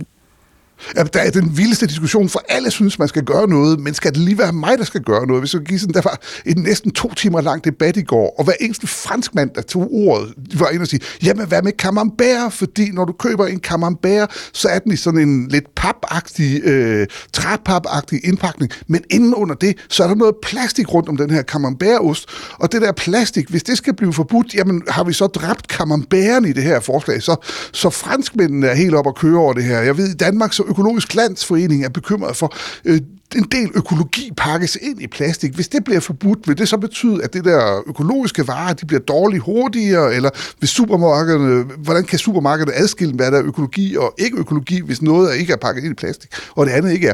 Så alle synes, det er en super god idé at gøre noget ved det her, men alle synes også, at det er bedst, hvis nogen andre af dem, som mm. gør den store indsats. Så og det, det ikke går ud over camemberten. Camemberten er urørlig. Det ja, var ret tydeligt efter den der debat i går. Ja, okay. Nå, men øh, hvis vi så ser bort fra Camemberten, hvis de øh, bliver enige om øh, noget øh, i, i EU, hvor, lang, hvor, hvor langt skal vi ud i fremtiden, før at det her det skal have en eller anden form for effekt? Planen er, at det her skal vedtages øh, inden øh, endelig vedtages faldet på plads med medlemslandene inden valget til Europaparlamentet næste år. Og så vil de første ting kunne begynde at træde i kraft allerede for 2025. Så er der nogle områder, hvor det er, du skal have længere tid, så det kan gå helt frem til 2030. Men, men altså, de områder, hvor man, hvor, der, altså, hvor man hurtigt kan gribe ind, øh, der er tanken, at det skal gå forholdsvis hurtigt, at man skal få stoppet noget af den her, øh, al den her emballage, som vi bruger. Tak for det, Ole Ryborg. Selv tak. DR's øh, EU-korrespondent. Så øh, er klokken blevet et minut over halv otte. Vi skal til et nyhedsoverblik med Morten Snell Lauritsen. 50 af de gisler, som i halvanden måned har været fanget i Gaza, vil snart blive løsladt, og de to millioner civile i Gazastriben får en tiltrængt pause fra krigshandlingerne. Det står klart efter, at Israels regering i nat stemte ja til en aftale med den palæstinensiske organisation Hamas om en fire dage lang krigspause. Det fortæller vores mellemøstkorrespondent Dana Mus Steffensen. Gislerne her, de bliver ikke frigivet på én gang, men altså i mindre hold dag for dag, i takt med, at øh, våbenhvilen bliver overholdt.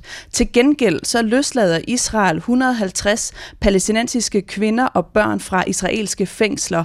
Ja, samtidig så bliver det også muligt for brændstof og nødhjælp at komme ind i Gaza i de fire dage. Og det er godt nyt for de civile, siger katastrofechef i Dansk Røde Kors, Bjarke Skåning allervigtigst, så giver den her aftale jo et, et håb for civilbefolkningen, både i Israel og i de besatte palæstinensiske områder, om at fremtiden måske er lidt bedre de kommende dage. Ja, inden for de næste 24 timer, der bliver det så annonceret, hvornår præcist aftalen træder i kraft. Hvis du får en besked i din Aula-indbakke i dag, så handler den måske hverken om madpakker eller skoleudflugter, men om Aula selv. For i et forsøg på at forbedre platformen, så vil 200.000 forældre og 200.000 ansatte på skoler og i daginstitutioner blive bedt om at give deres mening til kende om, hvordan Aula fungerer. Det fortæller Christian Vengsgaard, der er direktør i Kombit, der står bag Aula. Vi vil gerne høre om, hvilke funktioner man synes fungerer inde i Aula.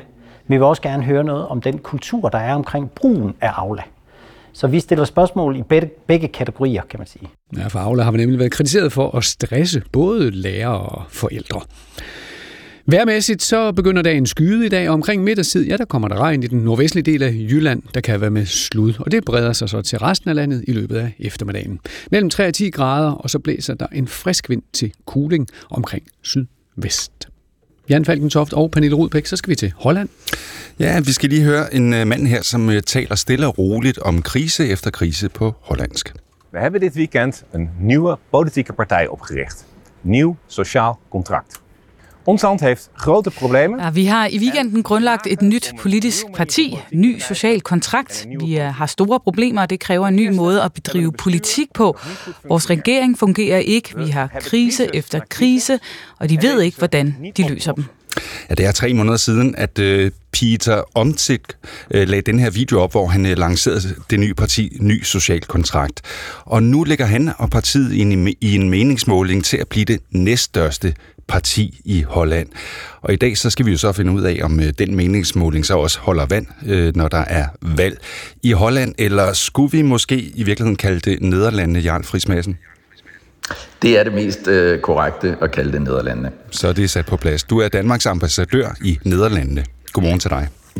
Godmorgen. Ham her, Peter Omtzigt, øh, han er en, øh, kan man godt sige, centrumpolitiker af Guds nåde, for han er tidligere kristendemokrat, og øh, han bliver beskrevet som det mindst mulige fløjpolitiske menneske. Hvordan kan han brage ind på øh, det, der kunne tyde på øh, kunne blive en anden plads i nederlandsk politik? Det kan han, fordi han har fået en nærmest religiøs øh, status i øh, den nederlandske befolkning, øh, efter han var med til at afsløre en række skandaler, øh, særligt en skandale, der vedrørte penge for børnepasning, hvor en masse, ned over 20.000 mennesker, uretmæssigt øh, blev anklaget for at have snydt øh, med disse øh, midler. Den øh, skandale, den, øh, den afslørede han, og så blev han af Mark Rytte, som har været premierminister i 13 år i Holland, sat ud på et sidespor, og det brød øh, befolkningen sig ikke om. Så da han lancerede det her parti, som I nævnte i jeres indledning, så bragede det op som øh, det største parti i Nederland. Der ligger det dog ikke øh, længere. Så hvad der er udsigt til, at øh, partiet kan, kan ende med at, at få valg, øh, valgresultat, som øh, meningsmålingerne spår det? Der er øh, fire øh, partier, der, der kan blive det største øh, parti, øh, og det betyder ret meget i Nederlandene, for så får man serveretten til øh, premierministerposten. Øh, og som sagt skal der for første gang i 13 år en ny premierminister, efter den altdominerende Mark Rytte øh, forlader nederlandsk øh, politik. Øh, meningsmålingerne har været meget stabile i en lang periode, øh, men i de seneste dage er der sket øh, ting og sager. Og en af de ting, der øh, er blevet lagt rigtig meget mærke til, er, at Gert Wilders, som jeg også tror øh, mange lyttere øh, kender, altså lederen af det højre øh, ekstreme parti, at han i to målinger har ligget enten side om side med de liberale som største parti, og en enkelt måling er det største øh, parti. Så øh, der er skabt en enorm spænding, om Nederlandene bevæger sig stærkt mod højre ved det her valg, eller om det skal lykkes øh, den tidligere øh, vicepræsident i kommissionen, Frans Timmermans, som nu øh, leder en alliance af Socialdemokrater og de grønne, om det skal lykkes ham at blive største parti og dermed få mulighed for at blive premierminister. Ja, der er jo altså flere om budet og, og meget forskellige politikere, som øh, du forklarer om her. Hvorfor er man havnet i den her situation? Altså, hvad er det for et land, som Mark Rytte efterlader? Det er et land, hvor øh, befolkningen er meget øh, frustreret. Han var jo ekstremt populær i mange år, men til sidst var der en følelse af, øh, følelse af at, øh, at problemerne ikke blev øh, løst. Og det var sådan set rigtigt, som øh, Peter Omsigt øh, sagde i indledningen, at der er krise på krise i Nederlandene. Der er rigtig mange øh, kriser, som en ny regering øh, skal håndtere. For bare at nævne et par af dem, øh, så er der en, en omstilling, en grønne omstilling er gået alt for langsomt i Nederlandene. Man har de her meget høje kvælstofsniveauer i landbruget og andre steder, som også er blevet bemærket i Danmark, også hvor en masse traktorer blev kørt til hag øh, sidste øh, sommer. Man har en boligkrise, der mangler 400.000 øh, boliger i Nederlandene. Og så har man altså også det, som mange politikere vil kalde en migrantkrise, øh, fordi man har en meget stor øh, indvandring øh, af både øh, legale og illegale migranter til Nederlandene. Og ud af de emner, du skitserer her, her hvad er det så, der har fyldt mest i, i valgkampen? Det er sjovt nok et, et helt øh, femte, som selvfølgelig også kan øh, karakteriseres som en, en krise.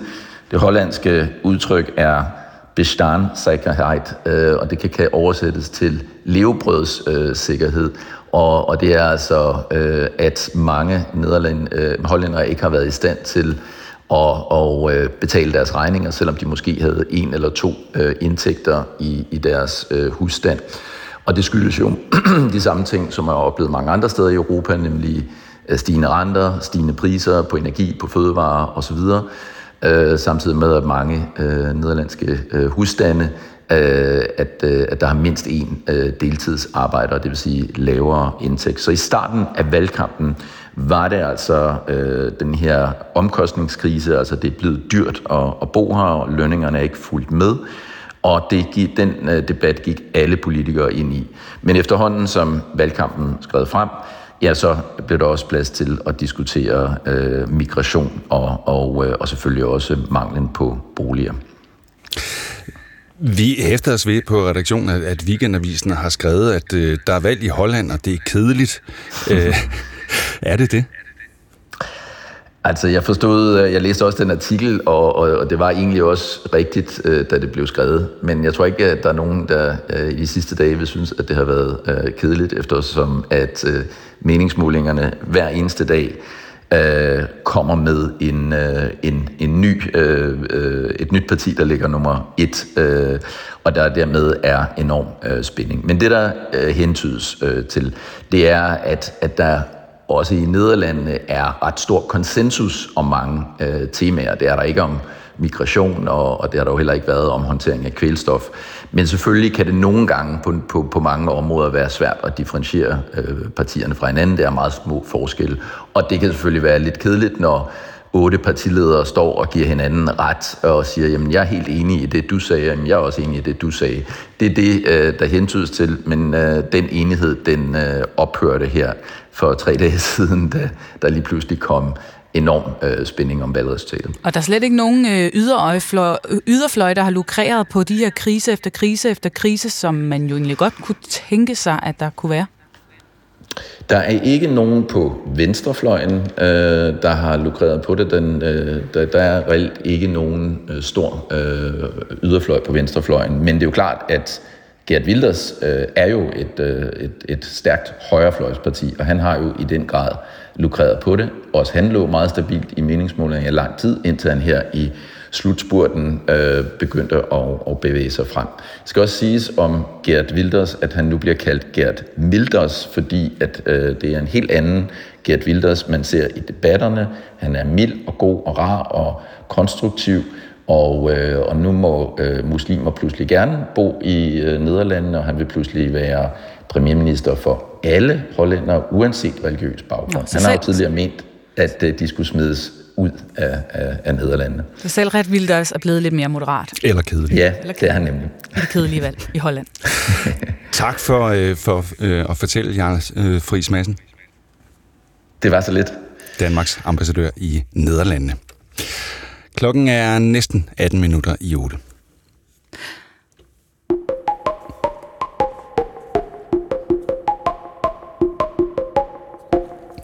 Og så vender vi os øh, mod den aftale, som blev øh, indgået i nat, en midlertidig våbenhvile og gisselsaftale mellem Hamas og Israel. Aftalen er forhandlet på plads mellem parterne, men den er endnu ikke trådt i kraft. Katars udenrigsministerium oplyser på øh, X, at starttidspunktet for pausen vil blive annonceret inden for de næste 24 timer. Men det, der ligger fast, er, at aftalen betyder, at omkring 50 israelske gisler bliver løsladt. Til gengæld løslader Israel 150 palæstinensiske fanger fra israelske fængsler. Det bekræfter både Israel, Hamas og Katar, øh, som har været maler mellem parterne. Og det er altså en aftale, som har splittet Israel internt. Det øh, fortæller journalist her i DR, Sten Nørskov. Israelerne er simpelthen ikke indbyrdes øh, enige. Øh, der har også været masser af historier om, at man me- mellem politikere og militærfolk har været uenige om om, om tempoet i, i den militære offensiv, i, i måden, man skulle gå frem på. Men det er helt klart, at, at også, og det er helt åbent, altså de israelske politikere har helt åbent øh, erkendt, at de ikke er enige. Øh, to af, af den israelske regeringsministre øh, Øh, øh, øh, erklærede så sent som i, i sidst på dagen i går, først på aftenen, at de stadigvæk var imod en, øh, en, en, en aftale. De har så bøjet sig i løbet af aftenen og natten øh, og sagt øh, ja til det, men de har været imod at indgå nogen som helst aftale med Hamas, og de har sagt så sent som først på aftenen, at de gik ikke ind for en aftale. De mente, man skulle presse på militært, fordi de mente, det var den eneste rigtige måde at gøre det på. Kan aftalen her, kan den øh, nå at falde fra hinanden? Ja, det kan den selvfølgelig godt. Øhm, jeg tror det nu ikke. Den har været så længe undervejs. Øh, Katar og USA har været langt ind over den. Det, det møde, nu spurgte du lige før, om de, øhm, om, de, om de israelske politikere har været enige. Det møde, der fandt sted i Jerusalem i går, hvor den samlede regering sad og diskuterede det, den her aftale, det varede seks timer. Og, og det afspænder jo i sig selv lidt om, hvor, hvor svært det har været at lave den her aftale. Katar har jeg til morgen sagt, nu holder de skarpt øje med, om, øh, om de vilkår, man har aftalt, om de bliver overholdt, og så vil aftalen træde i kraft i løbet af de næste 24 timer. Men i det er der jo også sagt, at det er ikke sikkert, at de vilkår bliver, at, at, at parterne ligesom retter sig efter dem, og det, det vil man øh, fra Katars side selvfølgelig holde, holde skarpt øje med, fordi man ligesom er garant for den her aftale. Og det sagde altså journalist her i øh, DR, ud, øh, på øh, DR's udlandsredaktion, Sten Nørskov. Og så kan vi sige godmorgen til dig, Peter Viggo Jacobsen. Godmorgen. Militæranalytiker ved Forsvarsakademiet. Altså, vi står nu med en aftale, som skal sikre i hvert fald fire dages pause i øh, kamphandlingerne, sådan så et større antal humanitære konvojer med nødhjælp og brændstof kan komme ind i Gaza. Øhm, hvad betyder sådan en våbenhvile, en fire dages våbenhvile for Hamas, hvis vi skal starte ved, med dem? Jamen det giver jo Hamas muligheder for at hvad det hedder, fylde lager op, flytte deres forsvarsstillinger rundt, og rende rundt i de her tunneller, som vi hører så meget om, hvis de ellers er der. Øh, og hvad hedder det, øh, forberede sig på næste fase. De har været under et voldsomt militært pres, og nu får de øh, fire dage, hvor de kan puste ud og omgruppere deres styrker, så det er en enorm fordel for, for dem rent militært set. Men det som det her først og fremmest er, det er en politisk sejr. De har tvunget Israel til at indgå en aftale, som Israel har forsvoret, at de vil indgå, og, og, og nægtet at indgå. Og man kan se, hvordan det internationale pres, og ikke mindst USA's pres på Israel, bare er vokset og vokset og vokset, og har tvunget dem til at indgå en aftale, de ikke kan lide. Og det illustreres jo også ved, at de har siddet og skændtes i seks timer, inden de har accepteret det. Mm. Så omvendt, for Israels synspunkt, øh, du siger, det er en sejr til Hamas, det her. Hvad kommer det til at betyde for Israel, udover at man selvfølgelig får frigivet 50 gisler? Ja, hvis det går som det skal, så får man frigivet nogle gisler, men nu har man så også skabt præcedens for, at der skal holdes pause hele tiden.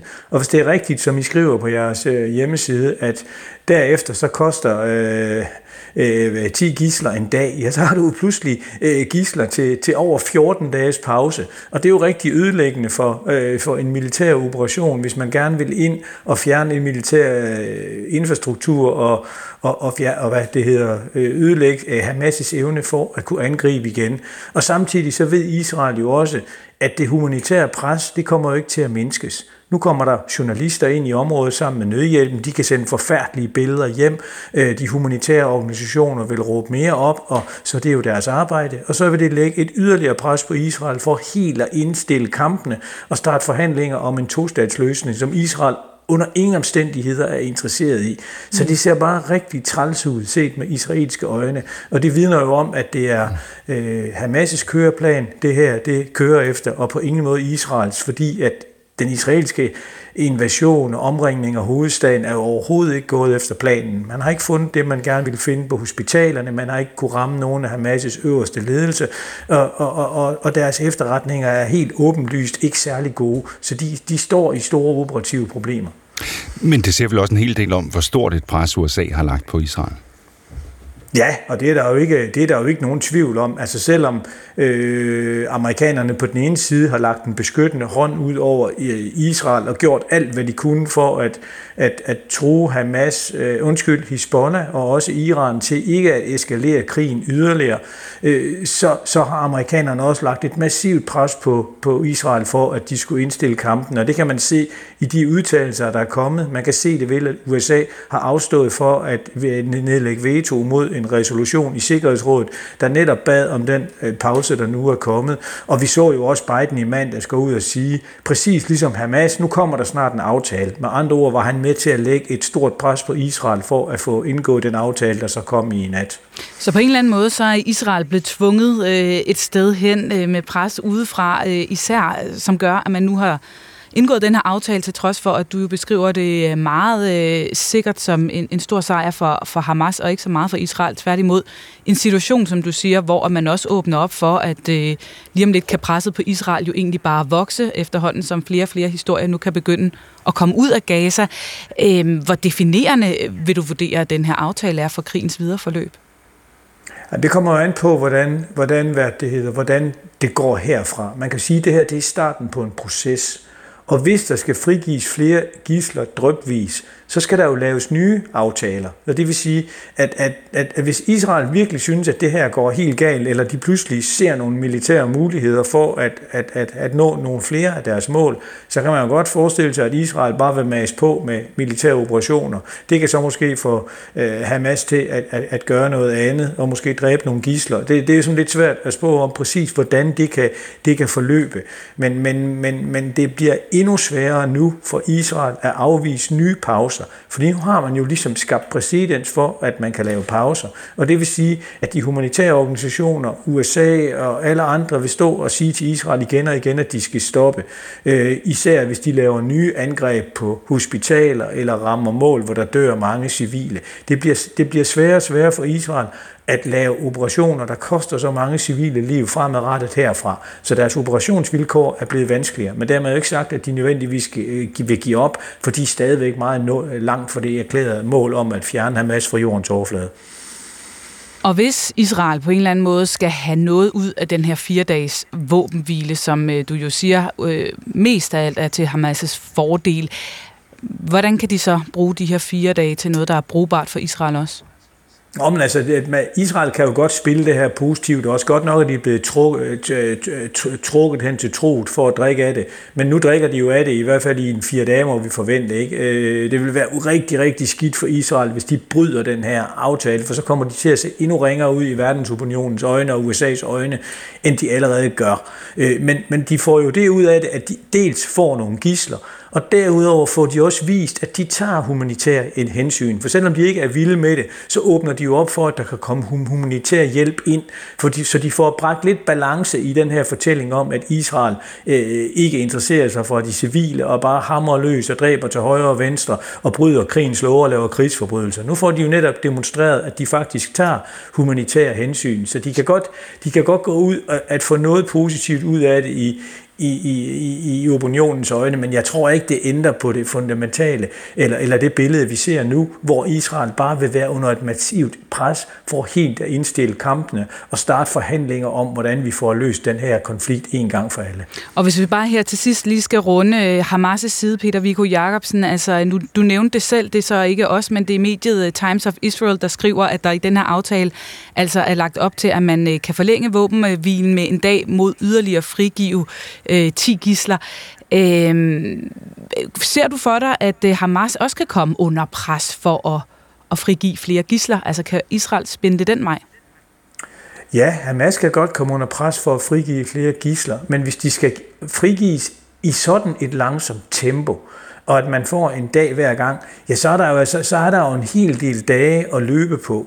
Øh, så, så på den måde, der, der vil jeg sige, at rent umiddelbart, der er det Israel, der er under det største, øh, hvad det hedder, pres, og, og, og det vil være nok være mere skadeligt for Hamas at, at stoppe det her, de her militære angreb, der kommer, end det vil være for Israel. Og Hamas' mål med det her, det er jo at få kampene stoppet helt.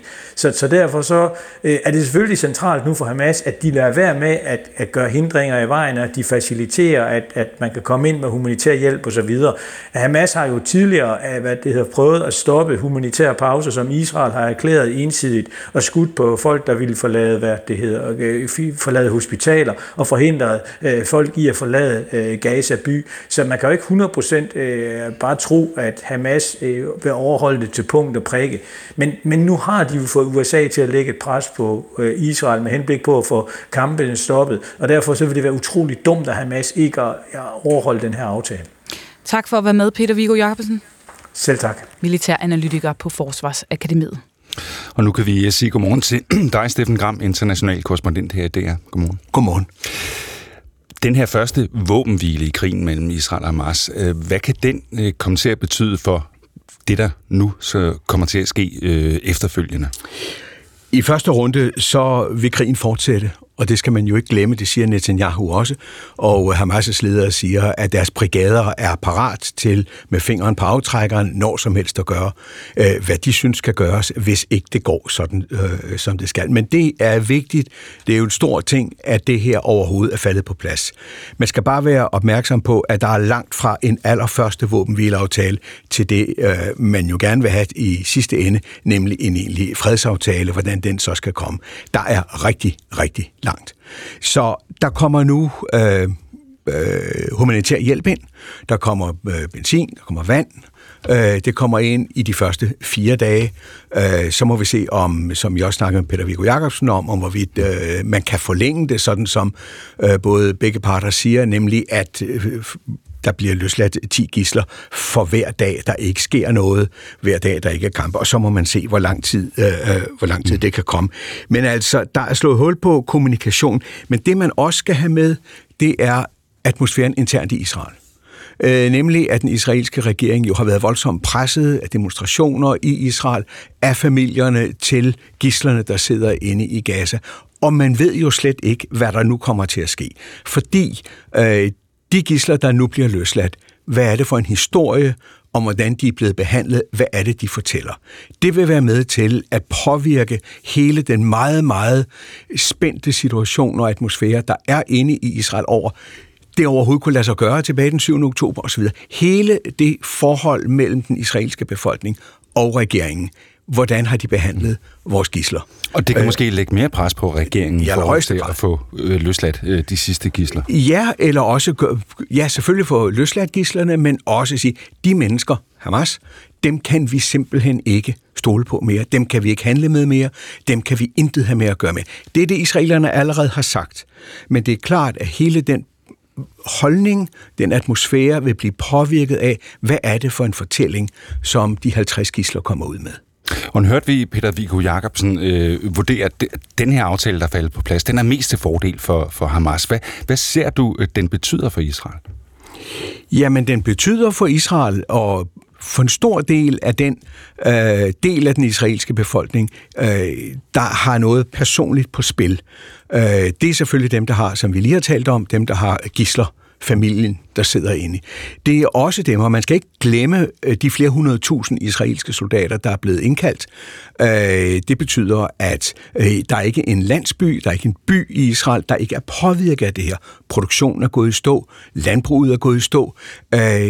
Alle er ops på, alle har familier, alle har bekendte venner. Der er et eller andet sted parat til at rykke ind. Og det kan enten være Hisbollah op i nord, øh, mod Libanon, øh, men det kan også være mod Hamas, hvis det her fortsætter. Så det hele det israelske samfund, der er påvirket af det her. Steffen, vi skal også lige prøve at vende fokus mod øh, Vestbreden. Øh, siden øh, krigen brød ud, der har du haft kontakt med en, øh, en kvinde der. Øh, Huda hedder hun. Øh, hun øh, er på Vestbreden, øh, og øh, bor med sin familie i Ramallah. Hun fortalte i går før den nye våbenhvileaftale, at der flere steder på Vestbreden, øh, der er det tæt på umuligt at bevæge sig hen. Uh, as now uh, the, uh, um, the the the areas of the North and West Bank are completely uh, invaded, and no one can go there. And of course, um, the residents of the of the North and West Bank is trapped inside. Ja, hun fortæller, at uh, nu er um, områderne i de nordlige del af Vestbredden fuldstændig invaderet, og ingen kan tage, kan tage der til, og uh, indbyggere i den nordlige del er fanget indenfor, fortæller altså Huda Ja. Det hun fortæller, det er, hvad vi også hører fra øh, de internationale medier, fra de israelske medier, der er der, at der er øh, massive israelske militæroperationer i den nordlige del af den besatte øh, øh, vestbred. Og øh, det hænger formentlig, kan jeg kun sige, også sammen med, øh, hvem er det, der er deroppe. Det er deroppe, der er omkring byttet Jenin og så videre længere op. Det er der, der har været øh, kampe mellem øh, palæstinensiske grupper øh, og israelerne og det israelske militær. Og der ser det ud som om, det ser ud som om, at det israelske militær der i de sidste par dage har slået voldsomt ned. Og ved vi så, om den våbenaftale, eller den våbenhvile, som er en del af den aftale, der er faldet på plads, også kommer til at have en effekt på Det står ingen steder, at det har noget med det at gøre. Og det, men det er, altså israelerne i øjeblikket vil gøre, hvad de kan for at etablere en militær sikkerhed der, hvor de skønner, at der er brug for den. Og hvis det er på Vestbreden, så fortsætter de med den. Og når du taler med Huda her, altså hvad er hendes tanker om løsningen, udsigterne til en ende på den her konflikt? Når man spørger hende, hvad, hun, hvad er det, hun gerne vil have, så er det, som hun siger, frihed. Øh, og frihed, når vi tænker frihed, jamen hvad kan det være, at du sådan set kan gøre, hvad du vil, du kan stemme og så. For hende er frihed at kunne tale i telefon uden at blive aflyttet. At kunne gå ud øh, uden at føle sig truet. Øh, at kunne flytte sig fra A til B øh, uden at være bange. Øh, det er frihed kommer man meget længere, øh, så, jamen, så det er det, der er friheden. Du har også talt med øh, Peter, der bor ja. i Israel, og øh, du spurgte ham i går, hvad han og hans familie og venner tænker, der skal ske efter krigen. Lad os lige høre, hvad han øh, svarede. Jeg vil nok sige, at i de fleste syn, med al den empati, der er for øh, de civile palæstinenser, så tror jeg nok, det eneste, der interesserer os nu, det er at vide, at den her militære aktion ender med, at Hamas ikke eksisterer hverken som terrororganisation eller som politisk øh, organisation, og jeg ser de to som værende et af det samme. Ja, altså Hamas, den politiske Hamas, det militære Hamas, det er et og det samme ifølge ham. Det handler i høj grad om, at det, der skete den 7. oktober, var så lammende, øh, det, det israelske øh, 11. september, at tilliden til, forholdet til, hvad der måtte være, hvad man måtte have haft med palæstinenserne inde, især inden for Gaza, at det er simpelthen væk. Og øh, det tager tid, før det kan blive bygget op igen. Tak for det, Steffen Gram. Selv tak. Du er tilbage her på kanalen kl. 9.05, hvor øh, dit program Verden ifølge Gram ser nærmere på fremtiden for den palæstinensiske befolkning. Godmorgen, her er det Pet Morgen, som øh, igen tager fat. Vi sender øh, frem til klokken 9, og her den sidste time af vores udsendelse, ja, der har vi selvfølgelig også fokus på den aftale, der er faldt på plads sent i aftes mellem Israel og Hamas. En aftale, som betyder, at 50 israelske gisler bliver frigivet, mod at øh, 150 palæstinensiske fanger bliver løsladt fra, fra israelske fængsler, og at der kommer en fire-dages pause i kamphandlingerne i Gaza, hvor der så blandt andet er mulighed for, at der kan komme nødhjælp ind i Gazastriben. Om et øjeblik, der skal vi øh, til Israel og høre om øh, den proces, der er gået forud for, at øh, man i Israel, i den israelske regering, kunne blive enige om den her aftale. Og det er en aftale, som også har givet en del skænderier i den israelske regering. Så skal vi også se på al den emballage, som vi åbenbart vælter os rundt i af indgangskopper og shampoobøtter og salt- og peberposer osv. og så videre. Vi, øh, vi bruger emballage som aldrig før, og øh, i EU vil man i dag gøre noget ved problemet. Man vil ed, vedtage nogle nye regler, som skal begrænse emballagen i, øh, i vores hverdag. Men øh, ikke alle er begejstrede, og måske lidt overraskende. Så nogle af kritikerne, det er Økologisk Landsforening, som frygter for, hvad det vil betyde for de økologiske varer på hylderne, hvis de for eksempel ikke kan komme i øh, plastikemballage, som kan sikre en holdbarhed. Dem skal vi tale med, og øh, så skal vi også til EU og tale med socialdemokratiske europaparlamentariker Christel Schaldemose om de her bekymringer, om de er taget med i øh, overvejelserne. Og her i studiet, og øh, det er vi frem til klokken 9, er det Pernille Rudbæk og Jan Falkentoft. Men øh, som sagt, vi lægger for i Israel og den aftale, der er faldt på plads øh, sent i aftes mellem Israel og øh, Hamas. Selvom aftalen har været længe ventet for mange israelere, ja, så var det ikke nemt internt i den israelske regering at blive enige om øh, aftalen. Med os nu fra Tel Aviv har vi dig, Hans Henrik Fafner. Godmorgen og velkommen. Ja, godmorgen. Du er udenlandsredaktør for netmediet POV. Den israelske regering begyndte angiveligt øh, diskussionerne omkring klokken 7 i går aftes dansk tid. Aftalen den blev så først stemt igennem i nat. Hvorfor tog det så lang tid for den israelske regering? Men det tog så lang tid, fordi der er en øh, meget voldsom splittelse internt i den israelske regering.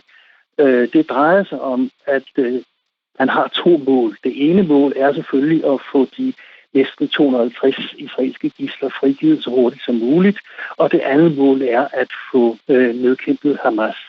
Og øh, det er jo klart, tanken går på, at jo længere man bliver ved med at bombe, Israel, øh, at bombe i Gaza og for, for at nedkæmpe Hamas, jo øh, svagere chancer er der for at øh, få gislerne ud.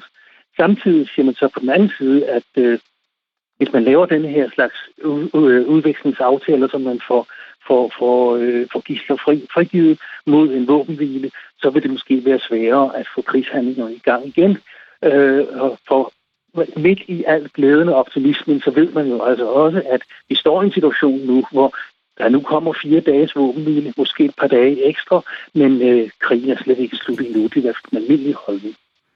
Og prøv lige at tage os øh, helt med ind i, i den proces, der ligger bag sådan en aftale, fordi man har kunne læse, at den har skulle igennem både et øh, såkaldt krigskabinet og så et sikkerhedskabinet. Så bare lige for at forstå, hvad er det for en proces, der ligger bag at stemme sådan en aftale igennem? Ja, altså øh, krigskabinettet, det er jo det særlige, ganske lille kabinet, som blev, blev nedsat nogle tid efter det hele startede den 7. oktober. Og det består jo altså af Netanyahu og forsvarsministeren samt et par øh, min, min, øh, et par politikere fra, fra, fra oppositionen, som begge to har meget stor militær erfaring, og de har jo skulle træffe øh, selve beslutningerne i forbindelse med krigshandlingerne. Men det her er så en, en sag, som er lidt større, øh, og derfor har de så dels skulle gennem øh, Sikkerhedskabinettet, som er, er en, et, et, et udvalg af ministre fra Netanyahus, selve Netanyahus regering, og så skal det så ud nu og godkendes af, af, af, af hele knæsset osv. Så, videre. så der er jo altså nogle processer, man skulle, skulle igennem der. Øh, og, og man har valgt nok at gå den lidt lange og komplicerede vej, fordi der jo netop er opposition i øh, Netanyahu-regeringen imod denne her øh, våbenhvile og imod denne her øh, øh udvekslingsaftale. Øh, og dem har man så ville banket på plads på en eller anden måde. Måske er tanken også, at man på denne måde hvis vi, vi, vi kunne udstille dem en lille smule. Det drejer sig om nogle, nogle ministre fra den yderste højrefløj, øh, øh, Bezalel Smotrich og Itamar Ben-Gvir, øh, som hele tiden har sagt, at vi skal køre hårdt på krigen og få Hamas udryddet, øh, øh, før vi overhovedet kan begynde at tale om noget andet. Og den vil man så udstille her, fordi de i de seneste dage har råbt og skrevet temmelig voldsomt imod planerne om at lave en eller anden form for våbenhvile. Så det er nok det, der er baggrunden for, at man har skulle den her lidt lange vej. Ifølge de analytikere, vi har haft på her til morgen, så bliver den her aftale jo udlagt som en sejr til Hamas. Så øh, der må vel også være øh, noget modstand i den israelske befolkning mod den her aftale, eller hvordan ser det ud fra Tel Aviv? Ja, det er jo navnet der, at vi ser øh, nogle holdninger. Øh, jeg tror nok, at de fleste israelere er glade for, at det her sker, fordi øh, hvert gissel, som bliver frigivet, er øh, også betragtet som en sejr. Øh, men samtidig går debatten også på, hvad er egentlig en sejr for Hamas? Øh, øh, hvis vi ser tilbage på de tidligere konfrontationer, som der har været mange af siden Hamas tog magten i 2006, øh, så har en våbenhvile aldrig kunnet øh, betragtes som en sejr for Hamas, men jeg tror nok, at det, det efterhånden her er det kommet så langt ud, så det bliver en, i hvert fald kun betragtet som en meget, meget snæver sejr for Hamas. Øh, dybest set tror jeg, at Hamas er gået med til det her, fordi de jo altså ser, at israelerne ville ikke stanse, og, og de kørte på med hele, med, med alt deres militære magt. Øh, så det har også i høj grad måske været et spørgsmål, at Hamas simpelthen ønsker at overleve organisatorisk og militært osv. Så, videre. så det er en sejr med, med, med, med, med, med, med mange, mange øh, begrænsninger, kan man sige. Og øh, nu siger du, nu skal den så stemmes igennem i, i knæsset, og så er man ligesom igennem processen. Er den så ligesom, øh, kan man sige, er der så punktum her, eller er der fortsat stor debat og uenighed om det her? Altså kommer til at give nogle politiske efterdønninger? Øh, altså det vil jo komme til at give nogle politiske efterdønninger, dels fordi der altså ikke har været en klar linje i regeringen om, hvorvidt man ville have den her våben, øh, våbenvilde eller ej. Øh, og dels fordi man jo så vil sige, jamen, der sidder stadigvæk et par hundrede øh, gisler. Hvad nu med dem? Øh, vil de så være ringere stillet? Vil de have større chance for også at komme ud, eller hvad, hvad kommer der til at ske, til at ske nu? Øh, så det her, det er en historie, som, som er en stor ting lige her og nu, men øh, jeg tror bare om et par dage, så vil man være tilbage i en situation, hvor øh, krigen vil fortsætte, hvor man vil sige, jamen, øh, vi er set tilbage, hvor vi slap, fordi det her er ikke slut endnu, og det går den israelske debat i allerhøjeste grad også på. Og der er jo også lagt op til, øh, at den her våbenhvile i Gaza, den kan forlænge, blive forlænget med en dag per 10 israelske gisler, der bliver frigivet. Øh, den, den del må vel også give anledning til debat i, i Israel? Ja, naturligvis. Altså det, det, det vil man jo se som, som en mulighed også. Øh, øh 10 gisler om dagen, og hvis man regner med, at der er, er øh, så 200 gisler tilbage, så vil det jo altså kunne give en vis mulighed for, for, for, for, for 20 dages våbenhvile yderligere. Men øh, så, så, så standser man jo også og siger, at man hov, øh, vil Hamas virkelig gå med til at, sam, og, og frigive samtlige gisler mod at få 20 dages øh, ekstra våbenhvile? Eller hvad kommer der til at ske? Øh, for Hamas har jo så også nogle, nogle, nogle, nogle videre planer med det her. Så øh, der er selvfølgelig masser af skepsis i luften også. Tak for det, Hans øh, Henrik Fafner. Ja, velkommen og en god dag. I lige måde. Udenlandsredaktør for netmediet POV og bosat i Tel Aviv i Israel. 13 minutter over 8.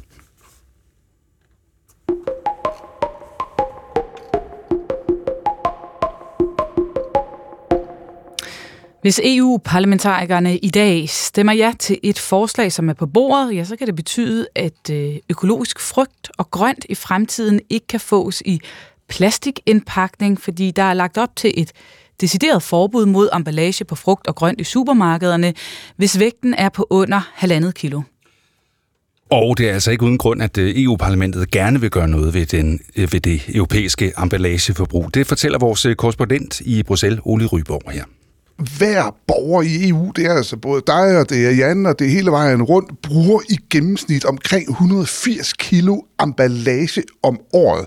Mest af det, det er pap og papir omkring 75 kilo, så bruger man vi omkring, øh, per hver borger omkring 40 kilo plastik, og det bliver bare mere og mere, og så kan du lægge til aluminium og glas og alt muligt andet oveni. Og alt for lidt af det genbruges, en del samles ind og, og havner i det, man kan sige genanvending, og genanvendelse kan ofte være, at det bare ender med at blive brændt, så man i hvert fald får noget, noget varme ud af det. Og man ser det her forbrug bare vokser og vokser, og allerede i dag, så er produktionen af emballage øh, svarer stort set til, øh, hvis du måler det i CO2-udslip, til sådan, hvad et mellemstort EU-land slipper ud af CO2 om året. Så det, man har sagt fra EU's side, det er, at, øh, eller fra EU-politikernes side, det er, at nu skal der gribes ind, og det skal ske nu. Øh, og det er så den lette del af det. Alle er enige om, der skal gøres noget. Øh, så kommer vi til den svære, og det er, mm. øh, hvad skal der gøres? Ja, det er jo det, fordi du siger så, det er jo ikke nok, fordi jeg tror, alle, der affaldssorterer, ved godt, at sådan en øh, plastik-ting, den kan blive fyldt hurtigt op med diverse øh, kartonger og øh, plastikposer osv.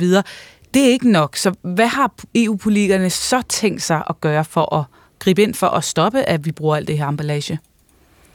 Ja, og det er jo så, øh, altså det ved vi jo ikke 100% sikkert, for det afhænger jo af, hvad de bliver enige om. Men hvis jeg skulle sige, hvad, hvad, hele, hvad der ligger på bordet, som de skal stemme om i dag, det er jo dels, så vil at man skal, man, at man skal øge genbruget, det vil sige på en række områder, så vil du, siger du, der skal man altså indføre noget, som bliver brugt igen og igen. Og det kan altså være så helt banalt, som hvis du går til en fodboldkamp, køber en øl, så er der rigtig mange steder, hvor der er de der plastikkrus i dag, som så ryger i affaldsspanden bagefter. Skulle man fremover på fodboldstadion have et plastikkrus, som der er depositum på, og som du så går hen og afleverer, så får du dine penge tilbage. Det er sådan en måde, hvor du går fra, fra, fra en form for anvendelse til en anden, bare for at være sådan helt konkret. Øh, og så, øh, så kan man ellers sådan gå igennem alt muligt. Altså hvis du tager grøntsagsafdelingerne i supermarkederne, der vil man... Øh, Øh, der, der er jo rigtig meget, hvis du går ind og køber en pose gulerødder på to kilo gulerødder, jamen så er der øh, ofte i en plastikpose. Er det virkelig nødvendigt? Kunne de der gulerødder ikke ligge ligesom nogle af de andre grøntsager, der ligger der, så man kunne tage det inden? Så det er sådan et område, hvor de kigger på. Så er der, som du selv nævnte, der shampooflasker og alt muligt andet, sådan nogle små emballage, som man simpelthen mener, det må man også kunne gøre noget ved.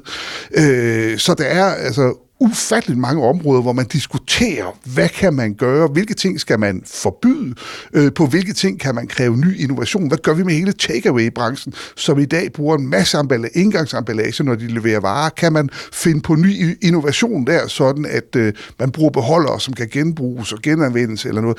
Så det er, øh, der er simpelthen øh, ufattelig mange ting, mm. hvor man har tænkt sig, at, øh, at øh, eller i hvert fald, hvor der ligger forslag om, at man skulle kunne gøre noget. Ja, fortalte altså øh, vores EU-korrespondent Ole Ryborg. Men øh, det her forslag, det er ikke noget, som øh, vækker jubel hos jer, Louise Køster, forperson for Økologisk Landsforening. Godmorgen. Godmorgen. Hvorfor gør det ikke det? Jamen, det gør det ikke her, fordi øh, der er jo ingen tvivl om, at vi i Økologisk Landsforening er begejstret for alt, hvad man kan begrænse, at vi bruger planetens ressourcer. Så du vil aldrig høre mig sige, at vi ikke skal begrænse brugen af plastik, som vi lige hører. Det synes jeg absolut, vi skal. Men det, der lige sker her, det er, at vi faktisk øh, kigger ind i, et, øh, i en situation, hvor et, øh, en, et nyt lovforslag faktisk spænder ben for en, øh, en bæredygtig udvikling. Øh, de økologiske produkter øh, er i en grøn og bæredygtig kategori, og det er faktisk dem, vi gerne skulle have flere af. Og det vi lige ser her nu, der kommer til at ske, det er, at øh, hvis der bliver lagt et øh, forbud mod, at øh, frugt og grønt øhm, øh, i, øh, ikke må emballeres under 1,5 kilo, så risikerer vi faktisk, at vi kommer over en øh, grænse, der hedder 5.000 kilo ude i de forskellige butikker øh, i løsvægt. Og når man kommer over den grænse øh, på de økologiske produkter, så skal man faktisk øh, have økologikontrol. Og I ved, når der kommer kontrol på, så kommer der også ekstra omkostninger på. Så lige nu er der estimeret for dansk erhverv, at der faktisk kommer en ekstra omkostning ude på butikkerne. Vi snakker omkring et sted mellem 2800 og 4000 butikker, der kunne risikere at komme op over de her 5000 kilo løsvægt i frugt og grønt, økologisk frugt og grønt, øh, der står og skulle til at, at, at skulle have økologikontrol. Og der er faktisk estimeret et, øh, et beløb på et sted mellem 1,5 og 2 milliarder i omkostninger ude øh, hos butikkerne. Det er dansk erhverv, der har estimeret det. Øhm, og så kan vi jo godt se, at når der bliver lagt sådan nogle yderligere omkostninger på øh, visse produkter, så vil det være de produkter, der nok bliver fravalgt øh, ude i butikkerne, når de overhovedet kommer på hylderne. Og så ser vi faktisk ind i, at vi spænder ben for øh, nogle bæredygtige produkter, nogle vi faktisk skulle have flere af. Så, så, så derfor er vi ikke jublende begejstrede for det her forslag. Man kunne måske så håbe på, at øh, butikkerne ikke lagde øh, den omkostning ved økologikontrollen på de økologiske varer. Det kan vel godt blive spredt ud over alle de andre varer også? Det kunne man ønske, og man kunne ønske, at det faktisk ikke var det, jeg vil sige, en unfair konkurrence, fordi de konventionelle varer har ikke den kontrol over 5.000 øh, kilo. Så i virkeligheden så er der også noget, noget, en manglende fairness, og vi synes, der faktisk kommer en markedsforbrydning i det også, i og med, at det kun bliver de, øh, de økologiske varer, der skal, der skal kontrolleres. Så, så det, du kan sige, at det i virkeligheden burde man sprede øh, udgiften ud. Øhm, vi kan spekulere om det i virkeligheden reelt er det, der sker, eller man i virkeligheden ude fra detailhandlen vil sige, på at vi er nødt til at minimere omkostninger på frugt og grønt, fordi vi i forvejen gerne sørger for, at folk spiser mere frugt og grønt. Så skal, altså, det er en... Jeg skal bare lige forstå, så hvis, hvis man ligesom kunne øh, lave reglerne om, sådan så at de økologiske varer øh, ligesom var fritaget for den her ekstra kontrol, så var I sådan set glade og tilfreds med forslaget? Der er i hvert fald noget i kontrollen, vi kan begynde at kigge på, fordi det andet vil være, at man, man typisk vil gå ind og sige, at så vil vi have en undtagelse i forhold til den her emballageordning, når vi snakker om økologi. Men vi har faktisk heller ikke lyst til at være, at det er de økologiske produkter, der så er blevet undtaget for det her emballageforbud, så vi bliver pakket ind i plastik. Det er hverken et godt signal eller noget, der går ind i den, den økologiske tråd, så det er faktisk ikke noget, vi har lyst til. Øh, så det, man kunne kigge på, det er, at vi har det, der hedder økologiforordningen øh, i EU, og det er der, hvor en, den kasse, hvor en masse af de regler, vi bliver reguleret med, bliver puttet ned i. At man simpelthen kunne åbne den og sige, jamen kan vi kigge på det her, øh, den her grænse, de her 5.000 øh, kilos grænse, sådan så man øh, kunne sætte det frit for, hvordan man vil regulere det ude i landene. Det vil absolut øh, gøre noget. Men altså økologiforordningen, jeg vil sige, det er næsten nemmere at få nøglen til statskassen, end at åbne økologiforordningen, så der ligger altså et, øh, et stort arbejde forude øh, på det her. Mm. Men overordnet vil jeg sige, øh, det vi egentlig også har her, det er, jo, det er jo en udfordring, vi kommer ind igen og igen, det er, at når man har et tiltag, der spænder ben for et andet, og, og man mangler altså lidt det her helhedsblik, når man laver de her, øh, når man laver de her tiltag, når man kigger på et, på et håndtag i EU og drejer, så har det den her kæmpe store effekt, der faktisk øh, går tilbage i alle ledene. Øh, og det kunne vi godt også godt øh, efterspørge, at man var lidt mere øh, helhedsorienteret, når man begynder at sætte de her ting i, i værk. Samtidig vil jeg sige, at vi går bestemt ind for, at man skal, man skal reducere de ressourcer. Vi har overskrevet 6 ud af 9 planetære grænser, så det er blandt andet en af dem, vi absolut skal gøre noget ved. Ja, så hvis man øh, går ud og spørger supermarkedskunder, det gjorde vi i går, øh, så er der mange, som jo egentlig godt kunne tænke sig, at øh, frugt og grønt var mindre øh, emballeret, end de er i dag. For eksempel øh, Jørgen Bøstrup her. Så for eksempel sådan nogle øh, økoselleri der, ikke, som er der.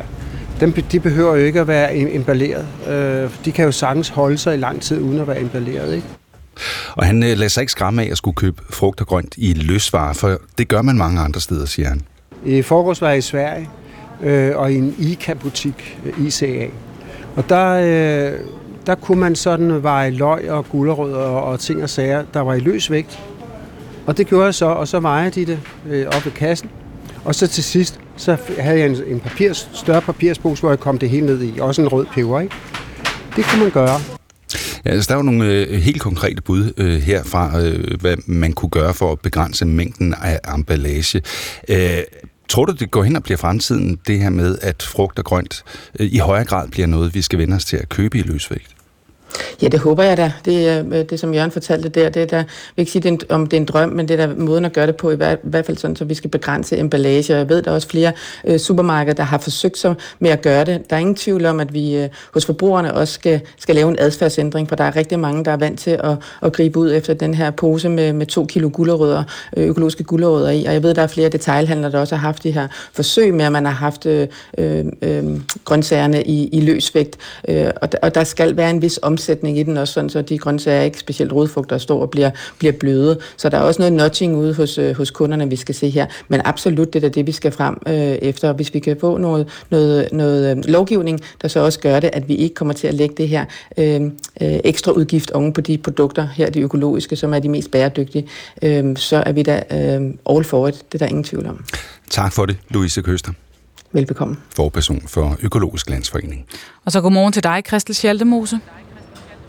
Godmorgen. EU-parlamentariker for Socialdemokraterne. Vi hører altså her, at vi kan måske, hvis det her det bliver vedtaget, se frem mod færre, måske dyre økologiske produkter på hylderne, som følge af det her forslag, altså et, et bæredygtigt forslag, der risikerer at spænde ben for et andet bæredygtigt forslag. Forstår du bekymringen fra Økologisk Landsforening?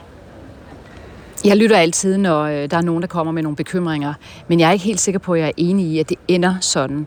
Det er i Danmark i hvert fald, men også andre steder i Europa meget populært at købe økologiske varer. Jeg er sikker på, at der findes øh, praktiske løsninger også for, for supermarkederne med de her regler. Jeg tror, vi bliver nødt til at se på, at vi helt generelt har utrolig store mængder af emballageaffald, og det skal vi have bragt ned. Mm. Og derfor skal vi finde nye måder at gøre tingene på, også i forhold til økologien. Så supermarkederne, er du sikker på, at de finder løsningen, og den nærliggende løsning er jo så, som vi hører Økologisk Landsforening sige, at man kan vælge at øh, tage færre økologiske varer på hylderne, fordi det koster mere med de her kontrolbesøg, som det så vil føre med sig.